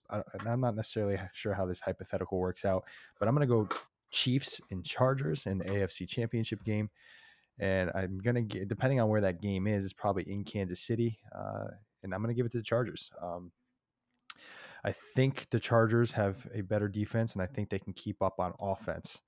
So uh, I'm gonna go with the Chargers here. I, I think that they have a lot of firepower. I, obviously, they have some stuff to work through. Melvin Gordon, they lost their safety today, Derwin James, for at least a month.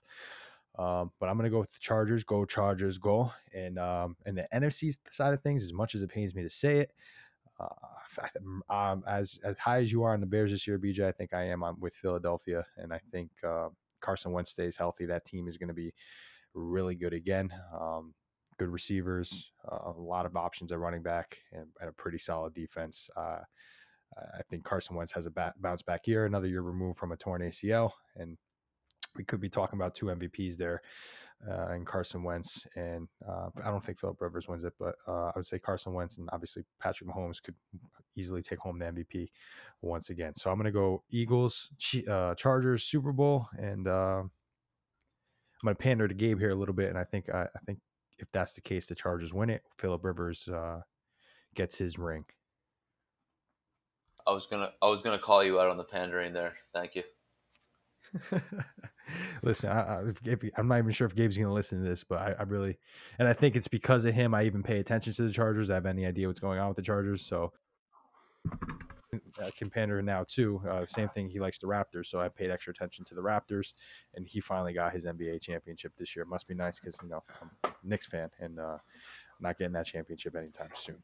But Gee, I just have one request for you. Uh, in, post edit, can you please put Arnold Schwarzenegger saying "Go Chargers, go" and when when you say that you like the Chargers? yeah, no, I, that's why I said it so I can I can replace myself with Arnold Schwarzenegger.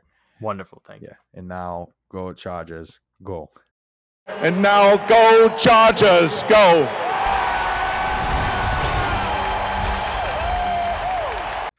All right, so that's uh, that's the NFL.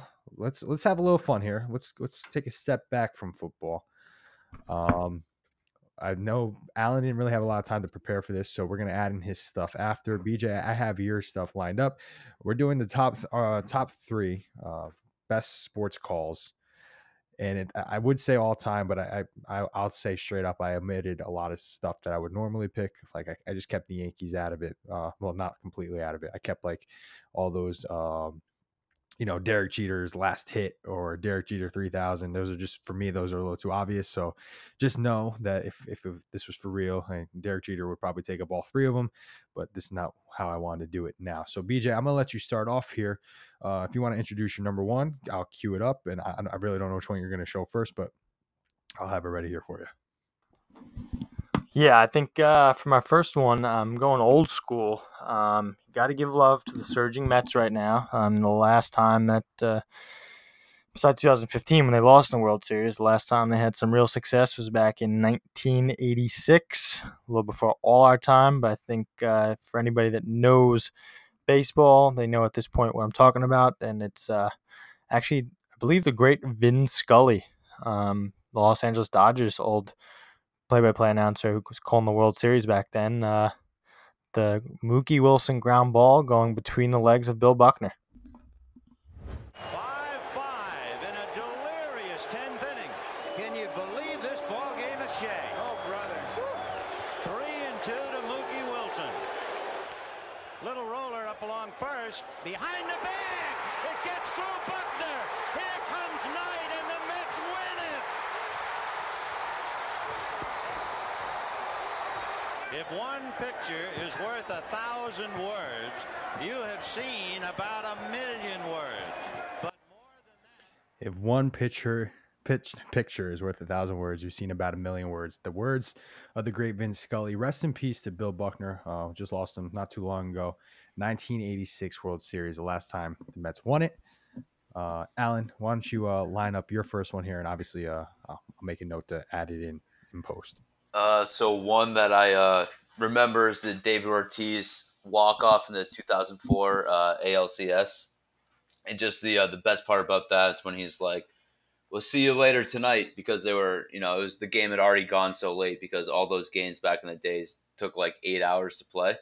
Um, but that was, I think, game five, and and they were uh, they were back there, you know, for another seven o'clock start. So. Yeah, see, I, I just looked that video up, and uh, unfortunately, it doesn't exist, so I'm not gonna be able to put that Mm, audio. weird. Hmm, weird. Ortiz fights it off center field. Damon run into the plate, and he can keep on running to New York. Game six tomorrow night.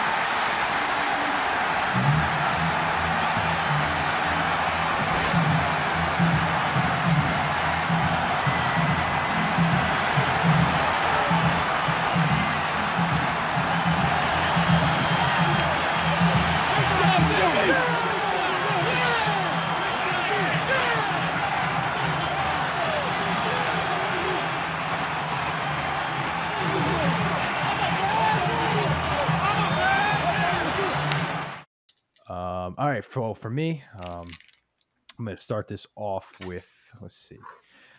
Huh. I was I was gonna try to avoid it. I think I thought I was gonna add in later, but if we're having this conversation, it's for me it starts and really ends with this one. But uh, we'll play it anyway. It's, a great, great, legendary Mike Breen, the one that started it all, really, the one that started the the trend, the bang, the the puts it in, the the apparently never said together words. Um, thanks, Jay, for that. I appreciate it. Um, but you know which one it is. Let's play it and let's hear it. Uh, Should the Spurs foul? Should Miami go for the three right away? Just attack the basket. James catches, puts up a three. Won't go. Rebound Bosh. Back out to Allen. His three-pointer. Bang! Tie game with five seconds remaining. Spurs do not have a timeout. But the officials are going to review to see if Allen rebound Bosh back out to Allen. His three pointer, bang. I, I gotta tell you what, Jay really fucked me up. Uh, if you if you haven't heard yet, Jay actually actually had this conversation, uh, and he found out that bang and puts it in have never been in the same sentence. But every time we say it, it's always bang, puts it in. and uh, apparently it never happened. Uh, I'm really fucked up about it. I actually went through the highlights when he told me that. I spent probably about an hour going through Mike Breen highlights, and um, didn't exist. Bang and puts it in have not been said in the same sentence. Um, very upsetting, very heartbreaking. I'm, I'm it's only one thing that I can chalk it up to, and I talked to Jay about this the other day. It's called the Mandela effect. So I'm not sure if you guys are familiar with the Mandela effect, but essentially people thought Nelson Mandela died. A lot of people, mass hysteria, mass amounts of people have the same memory of Nelson Mandela dying in like the 70s or 80s or some shit, but he just recently died not too long ago. And but a mass amount of people had that um, had that memory of him dying.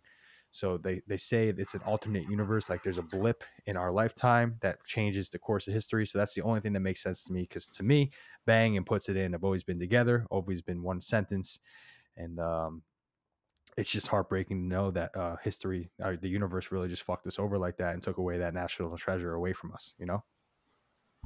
Listen, it'll always be Bang puts it in for me. I don't care if he's never said it. Mike Breen says Bang puts it in. Leave it at that. Leave it at that. Uh, BJ, why don't you cue up the second one here? Um, this one I'm gonna pay a little homage. I, I, I would expect, actually, you guys are probably expecting this to come from G, but uh, I got to go with another Mets highlight here. Um, the great Gary Cohen, the current play-by-play announcer for the New York Mets, with probably one of the most improbable home runs in Major League history. The great Bart Tolo Colon home run, San Diego Padres. Couldn't believe it when I saw it. Still can't believe it when I see it now. Big Bart home run. Colon looking for his first hit of the year. He oh. drives one. Deep left field. Back goes Upton. Back near the wall. It's out of here. Bartolo has done it. The impossible has happened.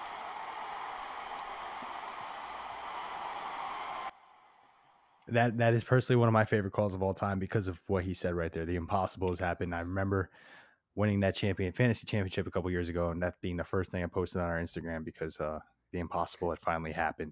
Great second pick there, BJ Allen. Uh, what's the second pick for you? So I was gonna say this one for third because it's the best, but I think BJ, are you going with the same? Are you going with the same third that we talked about before? Yeah, I, I, that's that's the greatest call of all time. So you got to leave that one for last. Okay, so I had the same one, and since it's not a draft, I'm going to leave that. Um, my number two, and this is going to piss about half the league, or more more than half the league off. Uh, but you know, everybody remembers where they where, where they were when this call went down, um, and this is, uh, you know, a few minutes into overtime of you know Super Bowl Fifty One, and I think it's Tony Romo is just like hand off to White, and then there's a long pause as he like struggles to reach the goal line, and then obviously gets in, and uh, he's like Brady has his fifth, and you know everybody went crazy. It was like the greatest comeback ever. Um, so that's my my number two, you know, best call of all time. Well, uh, I would have to put an asterisk on that one. Uh, we're gonna enter that here, but uh, one, it was it was Joe, Joe Buck. Buck. Two, I'm sorry. I'm sorry. Sounded, uh, for, two, I'm, I'm, I'm, well, I'm going to call you out mainly because you didn't even listen to it in English in real time. you listened to it in Spanish. And I was actually, I swear to you, I was actually looking up that, I was looking for it uh, before this show because it's one of my, even though I'm not a Patriots fan, it's still one of my favorite calls ever because it's just like, touchdown, James White. So. I've, I've watched it so many times on replay, and then basically that whole second half just on the regular broadcast over and over that, uh, I, I think that one is embedded in my brain. yeah, it's um, I, I think I was I was so hyped up when it really went down that I, I wasn't hearing anything. I was just uh, screaming, Shout out to yes. and then I gave you a That's where I was kiss. going next. Uh, BJ, if I told you um, a significant other and myself were in the room at the same time and he kissed me first, uh, would you believe it? Uh, I believe it.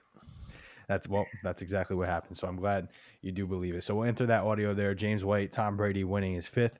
19! With that, toss to White. He's in! Patriots win the Super Bowl! Brady has his fifth! What a comeback! Uh, number two for me, and I, I like I said in the beginning, this is not really.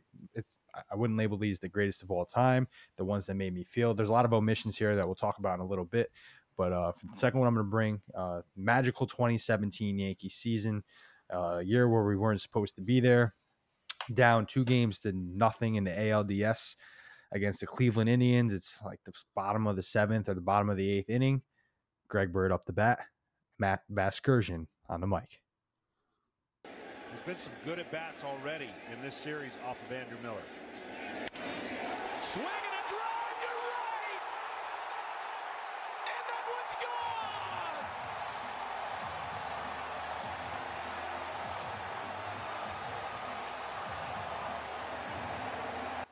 gone! Just listen to that crowd roar. So simple, so clean. Just let the moment happen. And um, for, for me, uh, Yankeeography was still growing at the time. That was easily one of the best nights we had. And um, actually later we we uh, Yankeeography had posted a video of that same thing, but with Titanic music because everything sounds better with Titanic music.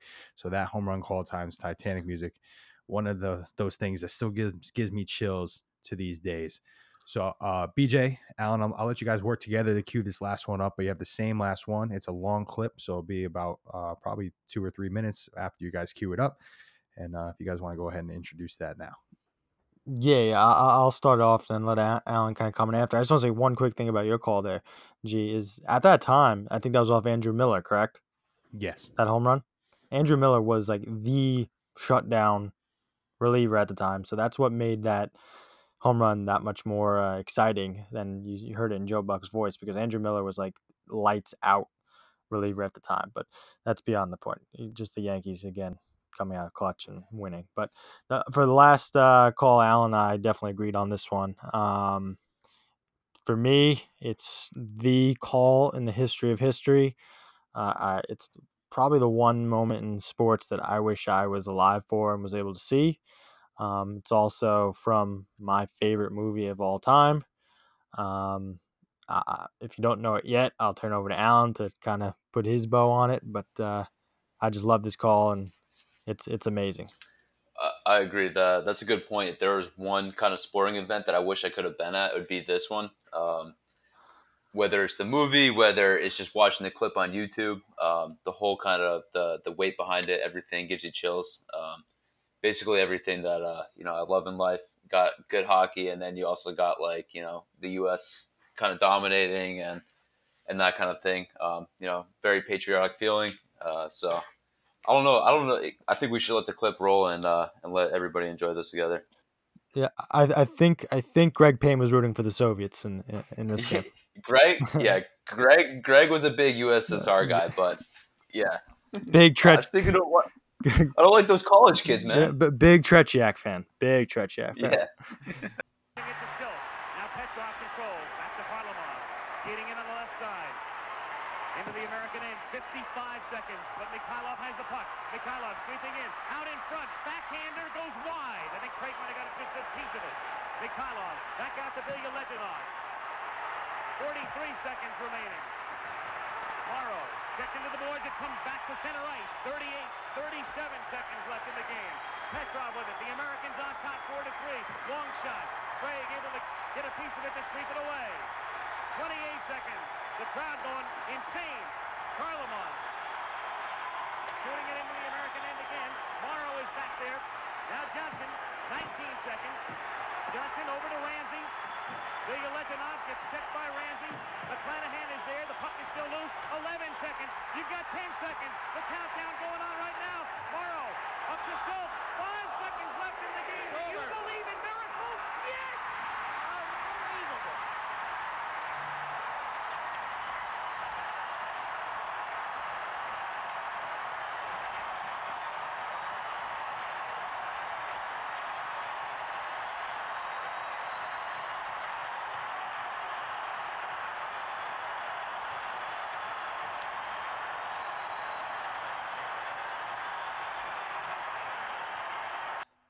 Once again, that moment just really happening. Yeah, being able to hear the crowd really takes that to another level. Uh, if you guys want to make one more point about that, uh, go ahead now. I just uh, I just followed it along on YouTube, and that's just it's just electric. It chills. It's chills. And and and uh, Alan kind of talked before about Darnold and Barkley about a thirty for thirty, uh, a lesser known thirty for thirty. I don't know if you guys have ever seen it before, but there was actually a thirty for thirty on the Soviet team and their perspective of the game because you know the Miracle on Ice Miracle movie is all about United States and how they came to fruition and how they train and all that. But there was a, a great thirty for thirty. I think it was called "Of Miracles and Men" was the name of the thirty for thirty and it was strictly about the Soviets and how their hockey program started and culminated in the Miracle on Ice game and what a big deal that was for them and how pretty much butthurt it made the Soviet Union and how they changed their entire hockey program based off of that one game alone. What uh, what was their spin zone? Or what, what did they change? Uh, well, basically, it, it actually changed the. Before that, they weren't able to. The Soviet players were not able to enter the, the NHL. And the first player to ever enter the NHL from Soviet Russia was on that team. And he actually boycotted the next Olympics because of it. So they had to change their entire program and uh, allowed their players to leave the Soviet team because the Soviet team basically was like almost a cult. You couldn't. They lived away from their families for like eleven months out of the year, and and it was it was a true. The team was their family. They didn't do anything besides hockey 24 7, 365. That's hmm. Well, that, that was talking, talking hockey. A rare, a rare, a, That's the type of that's the type of talk you get from Pillow Talk Room B. You don't get this when you know Miag and Greg or Jim are on the call. They just curse. We what talk you get about in room shit. A is Miyag's Oh. jerking off and whipping it out for the rest of the boys when they walk in. Room B, room B talks serious events like this. Uh, We it's funny talk 'cause puck. It took four years to even admit that you had the pillow talk. So, uh, all right. So there's one more left. Um, uh, like I said, I have a, and I've talked about this with a lot of people. I have a certain appreciation for broadcasters. So it's more for me. It's more about capturing the moment appropriately, and kind of how it affects other people I know. So uh, I got one more here, and I'm not gonna I'm not gonna lead into it because somebody's gonna turn off the podcast after they hear this anyway. So um, we'll just jump right into it.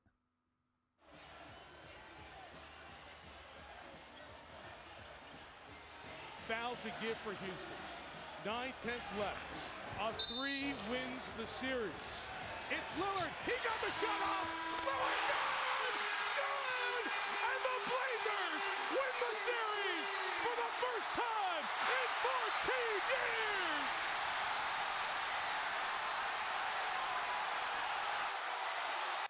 All right. Well, that was a legendary voice of uh, Mike Tirico.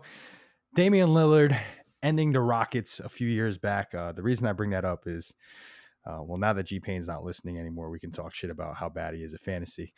Um, one, again, the moment. Two, um, the crowd. And three, uh, the call. So really, all a lot of things going on there, and uh, obviously the fact that this is really going to piss G Payne off. Was good enough reason for me to put this on here. Really ice cold. And what I what I think I love most about the call and, and the sound is you just heard the swish happen when he took the shot. I don't know if you guys caught that too. It went and uh for that and and Damian Lillard uh, ah, Damian Lillard just did that again. Uh and he ended OKC uh, completely because that team just blew up after he did it. So um for me, uh Damian Lillard beating the Rockets, a three wins a series, bang. And what was even funnier about that moment is I, I have it on Vine. I rest in peace to Vine, but I had the moment uh, not too long before Chandler Parsons tied the game. G Payne going nuts, and then we were watching, I think, on a stream, so we were a little bit behind. And he got a text. He's like, "What? What is Reg talking about?" He's like, "We lost," and like he knew already, but he didn't see it happen yet. So like watching that uh, this is so fucked up. Just watching that moment from he because he went nuts when Chandler Parsons tied the game. So when Damian Lillard dropped the three to end them, it was just the roller coaster of events. I didn't think I was going to hear from him for a week. Uh, we ended up doing something that night, got his mind off of it, but uh, tough times for G Payne. Um, I know he's not listening anymore, so I don't really need to apologize. But Damian Lillard, uh, game on the line, Mike Tirico. Uh, I did want to talk about some of the ones we missed. Um, for I, I not really missed because trust me, me, me, me and BJ went back and forth on the, this for a while. So, and as much as I love broadcasters' calls, obviously all the Yankees ones that I, previously brought up, the Derek Jeter three thousand uh, history with an exclamation point, Derek Jeter's walk off. Um, and then there's ones like the Minnesota Miracle, um, Stefon gonna- Diggs, Joe I was gonna mention that. Diggs, and touchdown. Yeah, so it's um, so those so those are some of the emissions. One one of the most more famous ones, at least among me, BJ, and Artie, is definitely um the that playoff run sophomore year. Matthew Pekka against Canisius, uh, second round of the playoffs, scores a natural hat trick, and one of them, John Butchergross, just goes nuts, and he's just like, "Holy shnikes! Check out the mitts on Pekka." So I'm going to turn it back to you guys now. Uh, what are some of the ones that you, uh, if, if we weren't limited to three, which ones would you bring up? Ooh, on the spot here, I think I'd have to go back another oldie with uh, Vin Scully calling. I think the Kirk Gibson home run in Game One of the World Series. I think it was like 1988, where he goes, "I cannot believe what I just saw." That's a classic. Um, uh, let's see what else. Oh, um, David Tyree catch. I don't know if you mentioned that one. Super Bowl against the Pats. That's that's a classic as well. Have? I know I did. I did download the the file. I didn't bring it up, and because that's that was one, one of my three. Was I was gonna do the whole thing. David Tyree catch is actually Joe Buck. Um, Joe Buck is he's good at what he does, but he doesn't. He's not really great at creating the moment. If if that makes sense. So that David Tyree catch was just like it's like Eli Manning stays on his feet and lobs it up. Tyree makes the catch. Like that's that's as exciting as it gets there. The the call that really stuck out to me that should have been here was when Eli actually threw the touchdown to Plaxico a couple plays later. It was like Manning lobs it, Burress alone, touchdown, New York. But for me, um, Joe Buck has never been that exciting. He's he's getting better now with football, and I actually like him a lot because of uh, part of my take. But uh, setting up the moment in baseball or setting up the moment, uh, you know, 10, 15 years ago, I, I didn't think was he was that good at it.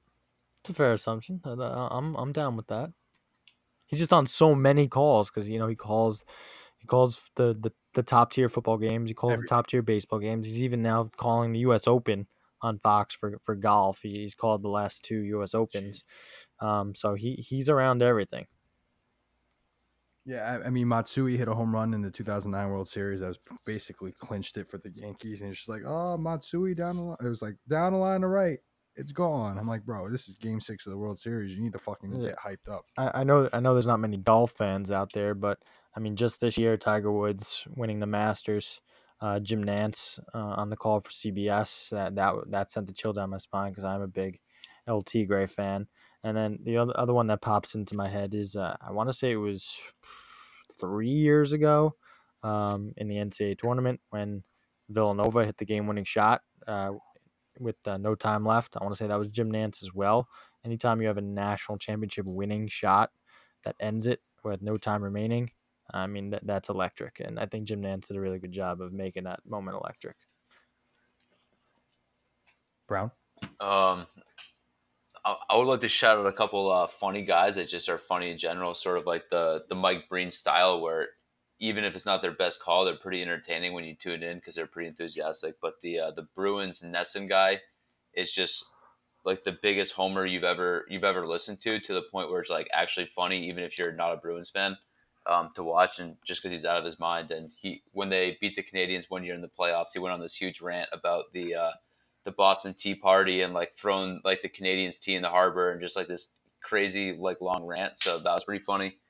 Uh, and then I think back to like a lot of the uh, the early ESPN guys that were pretty funny. Um, one of them that we used to say a lot in baseball was uh, just if you if you hit a home run or you like you know we're hitting it hard in the cage in uh, in batting practice, just like yelling bartender Jack and uh, and and that kind of thing. So um, not necessarily game moments. I thought the uh, the Joe Buck like Minnesota Miracle that's one of the best videos, but um, some of those other just the ESPN guys and like the Sports Center guys are good. Yeah, definitely. I'm definitely a, a big fan when it comes to broadcasters. Uh, Hawk Harrelson in Chicago, you can put it on the board. Yes. Um, uh, even the Mets guy, I love when he goes, "It's out of here." Pete Alonso hit that. BJ, you can attest to this one. Pete Alonso hit that go-ahead home run last week, and he, he just like completely lost his voice while he was screaming. It's it's out of here! It's out of here! His voice cracks all the time. It just makes it when, Yeah, when his so voice cracks. I, I, I respect uh, I respect good announcers. Even even um, you know Michael Kay, um, voice of the Yankees for a long time. Um, the way he's able to capture a moment and uh, Matt Vasgersian. Uh, I know we talked about him with the Greg Bird home run. Probably one of my favorites. I don't like him as much now. He's on ESPN, but I think that's more of a product of the cast he has around him than than anyone else. But uh, Ron, I think you hit the nail on the head. I, nothing I love better than like Stuart Scott saying, "Yo, this guy's cooler than the other side of the pillow," stuff like that. All those ESPN guys, because that's when they were relevant. And um, oh, and Gus Johnson. Uh, I know I've talked. I'm pretty positive I've talked about him on this podcast before. I was actually listening to some of his calls while I was looking stuff up before. That guy, nobody puts their passion out there the way that guy does. If you if you haven't listened to Gus Johnson, and I apologize for not having a clip for you, but he gets so into it. He screams. He did Madden one year, probably ten years ago now, and uh, but he he is the ultimate broadcaster. He's uh got the voice. He's got the enthusiasm. I'm I'm honestly surprised he doesn't get a little more national respect because um, how good he actually is. Let's go ahead now. That's we're going closing on an hour and a half, so we'll uh we'll try to get things moving here. Um, not too much left. It's really just it's bold prediction time, boys, and bold, after bold prediction, we pretty much wrap it up. So let's get some bold bold predictions. Let's go fantasy. Let's go real football, and um, you know, uh, to be honest with you, what I really want to do is do that, and then let you guys just like talk for an hour like you would in the past. Have a little pillow talk for the for the fans. But um, so let's go bold prediction. Uh, whoever, let's go one on one. So let's start with uh, let's start with the NFL first, and then I because I, really want some hot takes for the fantasy. So let's go NFL bold predictions. Uh, Brown, we'll start with you. Um, BJ, you go first. Okay. I, All right, Brown, we'll start. gonna with defer. I think you're gonna. There- he- he's taking the Belichick move and deferring to the second half. I I I, I think uh, I'm I'm gonna go a little ambiguous with my statement here, and you- you're gonna force me to say somebody specific. But I think you're gonna see a non-quarterback win the MVP this year.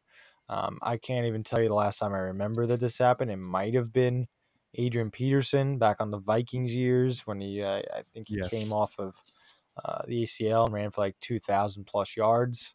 It was the comeback play of the year, and I think the MVP that year. I think you're gonna see a non-quarterback win the MVP this year. That's my bold prediction. Who is it? I knew you're gonna come with that.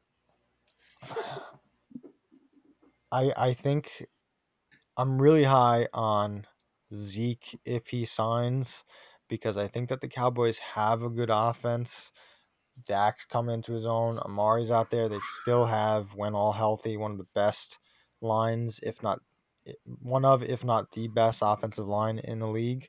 And when Zeke's healthy and running, he's tough to stop. Uh, I know Al mentioned it before that for his money, out of those guys that aren't signed, he would go for him first. And I happen to agree with that. So I think if Zeke is healthy and, and signed by week one, I'm expecting at least 1,800, 1,900 yards out of him in an MVP season. Brown. It's interesting. I like that. Uh, I like that angle. Um, I think in a quarterback heavy league, though, to be honest, uh, not, not obviously these are predictions. I think in a quarterback heavy league, it's going to be a long time before we see a non uh, quarterback MVP. I mean, that's the thing, though. In order for one of these players to overcome a quarterback because of how quarterback heavy the league is, um, you have to put up, you know, 1,900. That's just rushing yards, 1,900 yards. I'm sure he's going to have at least three, 400 receiving yards as well. So you have to actually blow it out of the water if you're not a quarterback. And that's just kind of the numbers I'm expecting Zeke to do in his fourth year here. That's a good take. Brown, you ready now or what? Or do you need me to go? Um, so yeah, you give me any time. I don't really have any bold predictions. Um, super bold. Um, I think the hmm, doesn't sound very bold. I I don't know. I'm fading the Browns. I think the Browns are gonna be fun, but I don't think they're gonna. I think they're gonna significantly underperform their current expectations. So I don't I don't disagree with you there. I think there's a lot of hype, but I do think um, I, I think the Steelers are going to regress. I think. I mean, they're they're they're they're a wide receiver factory, so maybe not. They have a good O line, but um, Like I think the Steelers are going to make the playoffs, like no problem. But then do you think the Ravens make the playoffs? No problem.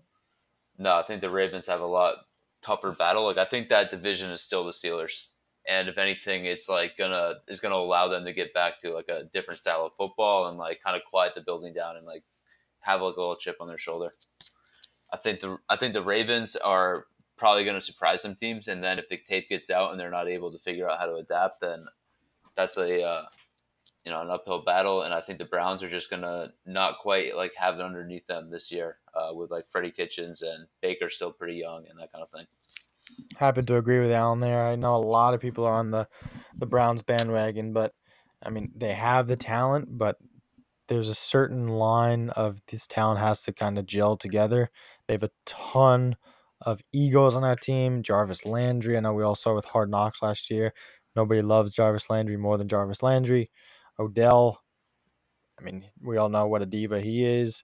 Baker's got his ego too, so it it takes a lot to put all those guys together under one roof. And uh, honestly, I don't think there's gonna be enough balls to go around. It's gonna be like the the Rockets this year with with Harden and Westbrook. Um, so I'm expecting not as good of a season as people are expecting with the Browns. Yeah, so I'll just I mean just to fade you guys. Um, I think the Browns have what it takes. I mean, obviously you guys pretty much said that too, but I think they will put it together. I do see a situation though, because if you remember the Giants, you know, um, having a, a decent year, then switching to their offensive coordinator Ben McAdoo, and uh, they had a good year to start, and then it all fell apart. So maybe it's not the best comparison, but it, experience is a plus. But I'm gonna go ahead and I'll, I'll go ahead and praise the Browns. I think I think they're gonna put it together. I really I, I think complete opposite with the Steelers. I, I'm not that I would avoid them for fantasy purposes. I just think they're not gonna be as uh, as good of a team next year, and um, so I'm gonna go ahead and go the Browns. So my bold prediction. I see. I didn't really put much thought into this either, but um, and I wouldn't say it's it's necessarily bold. Then, uh, let's see. Let's see. I think He's he's to edit this. Oh, definitely. I'm gonna edit this. This is gonna be Uh, a smooth transition. He's gonna yeah, go right no, to it's his gonna be- point. He's gonna Yeah. nail somebody. Yeah, yeah, yeah. I did this one time, and I uh, put the Jeopardy music in between. um, yeah, shit. I don't really. Yeah, it's tough. I I don't mean, I don't know it- of any it's bold tough. predictions, but I think the NFL feels pretty flat this year. Nothing. Nothing too. I don't think anything too wild. I, I guess I would just say. ah, shit, man. No, I don't. I don't. I really don't have. it. Actually, I'll say this. Uh, let's go bold. I think the Bucks win the division. I know. Yeah. right, and Wow. that's- And, and that's wild because of everything. Uh, obviously, the Saints are there and uh, the Falcons are there. So really, I mean, and the Panthers. Um, so I, I'm probably way off base, but um, I'm gonna go ahead and say the Bucks win the division. I would be Anything willing. after that, I don't know. I would be willing to say the Saints won't win the division, but I wouldn't bet it's going to be the Bucks. But I think the uh, the Falcons and the Panthers each have a pretty good chance of winning that division. Yeah, and I think the I, I don't think the Bucks have. No, I, well, you wanted a bold prediction. I gave you a bold prediction. I don't think. pretty I, I don't fucking think. spicy. I don't. I don't think that they will. I think they could. So that's why it's a prediction. Um. All right. So that that's that part. Let's talk fantasy. Let's. I don't know if you guys believe in fantasy karma or not. I'm getting to that point now where it's just like fuck it. Let's just have some fun. Um.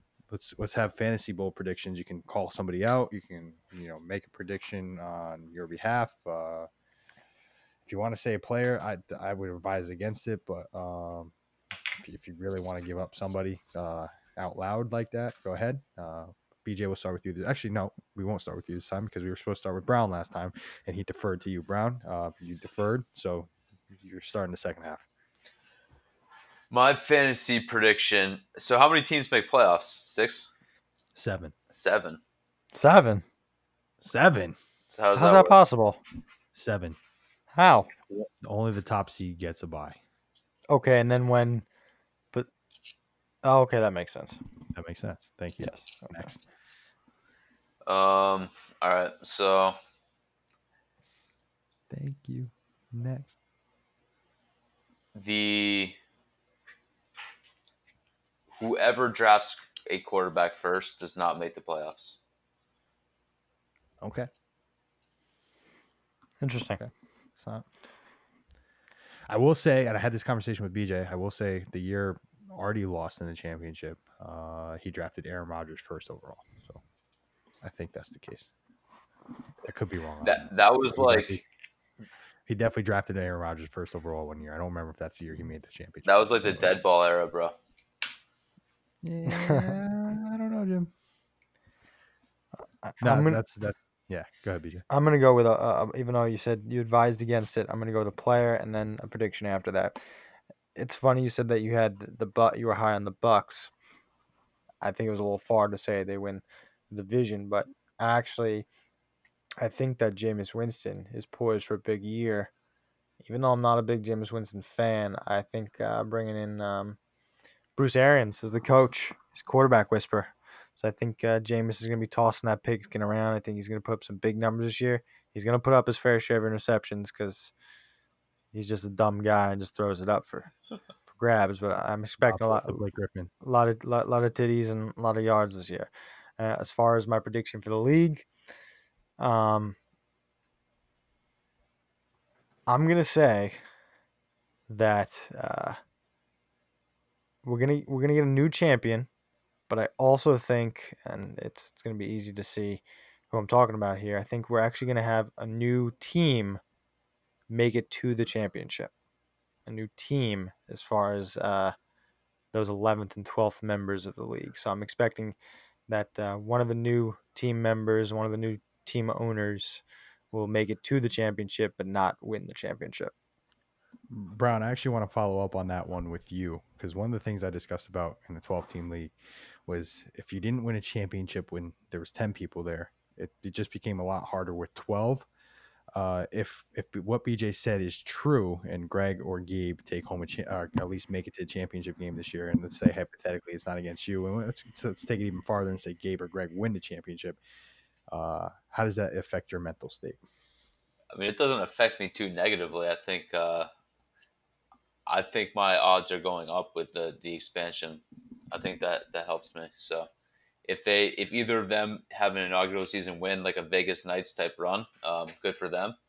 Very impressive. Uh, I think that's gonna that's that's kind of why I am in favor of the twelve team league. Is let's make it more competitive. Let's make it. Uh, let's bring in some new elements. Um, a little bit of an unknown. I think that we the ten of us are pretty uh, comfortable with each other's styles and players that people generally like. Like at this point, a lot of us have had the same players a couple times now, or at least know like who who's tried to get somebody off your team through trades a bunch of times. So adding some new elements is going to be interesting. And if they win, good for them. All right, Gabe, Greg, uh, challenge is out there for you. Go win it.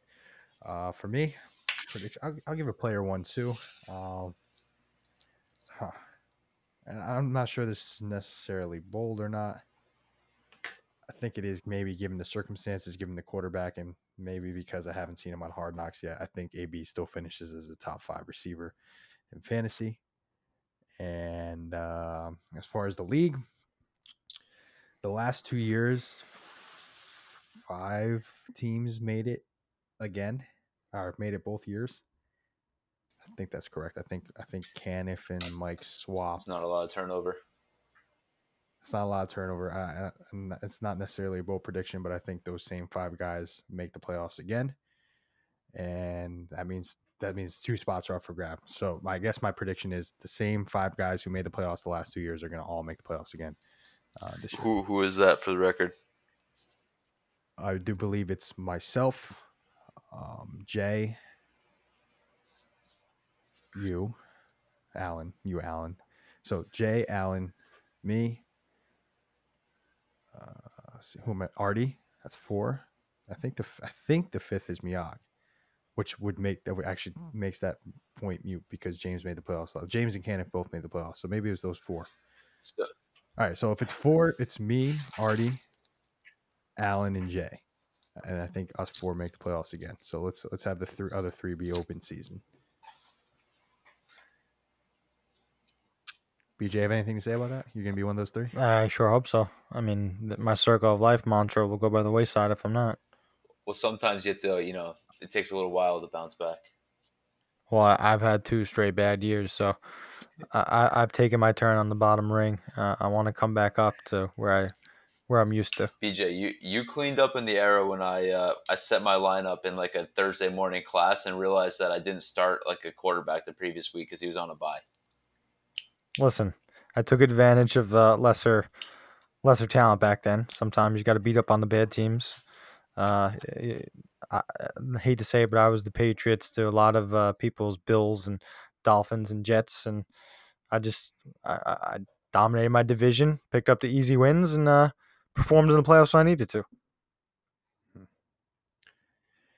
It's a it's a it's a season long game, but it's it changes every week. I want to thank uh, BJ Allen for coming on, taking the time, taking this almost two hours now uh, to talk fantasy football, talk real football, talk greatest calls. So before I let you guys go, uh, you know, if you want to make a nice little closing case, say say some parting words, and uh, I guess uh, once again, uh, BJ, you started the show, so we'll let you go first, and we'll let Alan. Um, you know, I think we're about an hour and forty something minutes into it. It's been a lot of fun.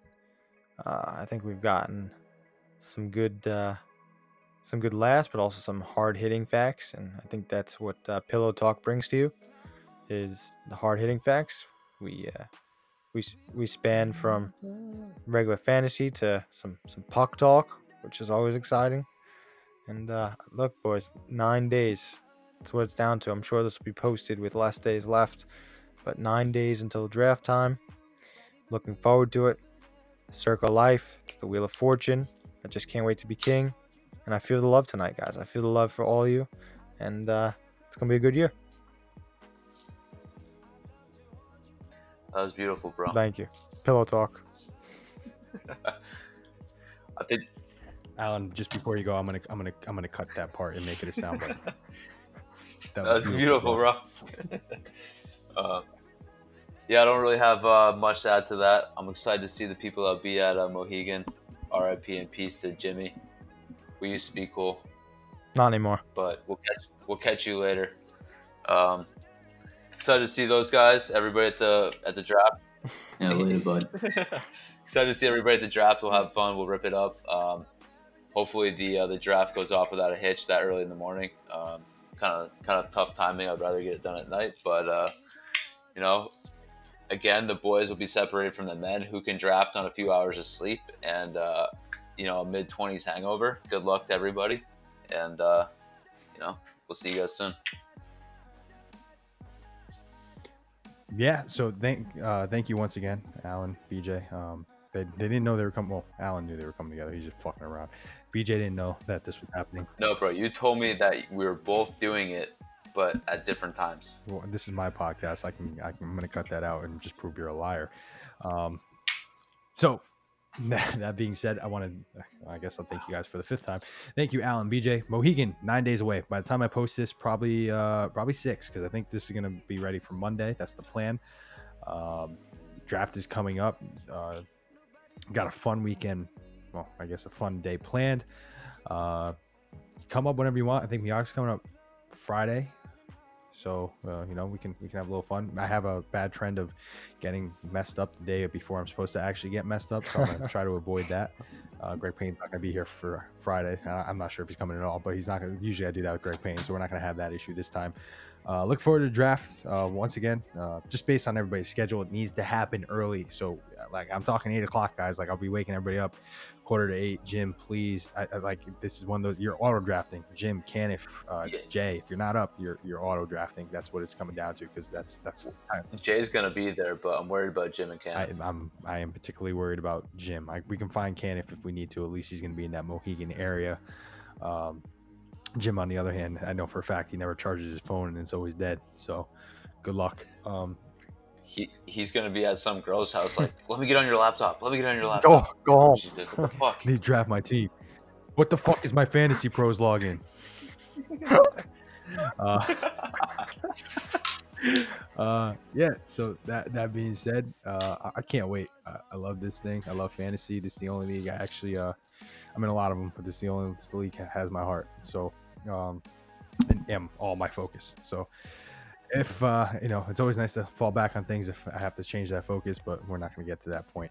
So that being said, uh, we only end this shirt uh, we're, uh, show on uh, three words and three words only, and that's uh, love you guys. Shut up, Jay. That was beautiful, bro. That's tomorrow. And that is it for us today. Okay, I don't know. uh, It, whatever it is, it's not right on the teleprompter. I don't know what that is. I've never seen that. No, there it is. We are going to do Sting, yeah. Okay, but. th- Now, I can't read it. There's no, there's no words on it. Okay. Ready? Sure. There's no words there. To play us out. What does that mean? To play us out. It's, Sting is going to do, it's a video, Sting video. What is. For credits. I don't know what that means, to play us out. What does that mean? To end the show? Yeah, yeah. All right, go, go. In five, four, three. That's tomorrow, and that is it. In five, four, three. That's tomorrow, and that is it for us today. And we will leave you with a. I can't do it. We'll do it live. Okay. No. We'll do it live. Fuck it. Do it live. I can. I'll write it, and we'll do it live. Fucking thing sucks.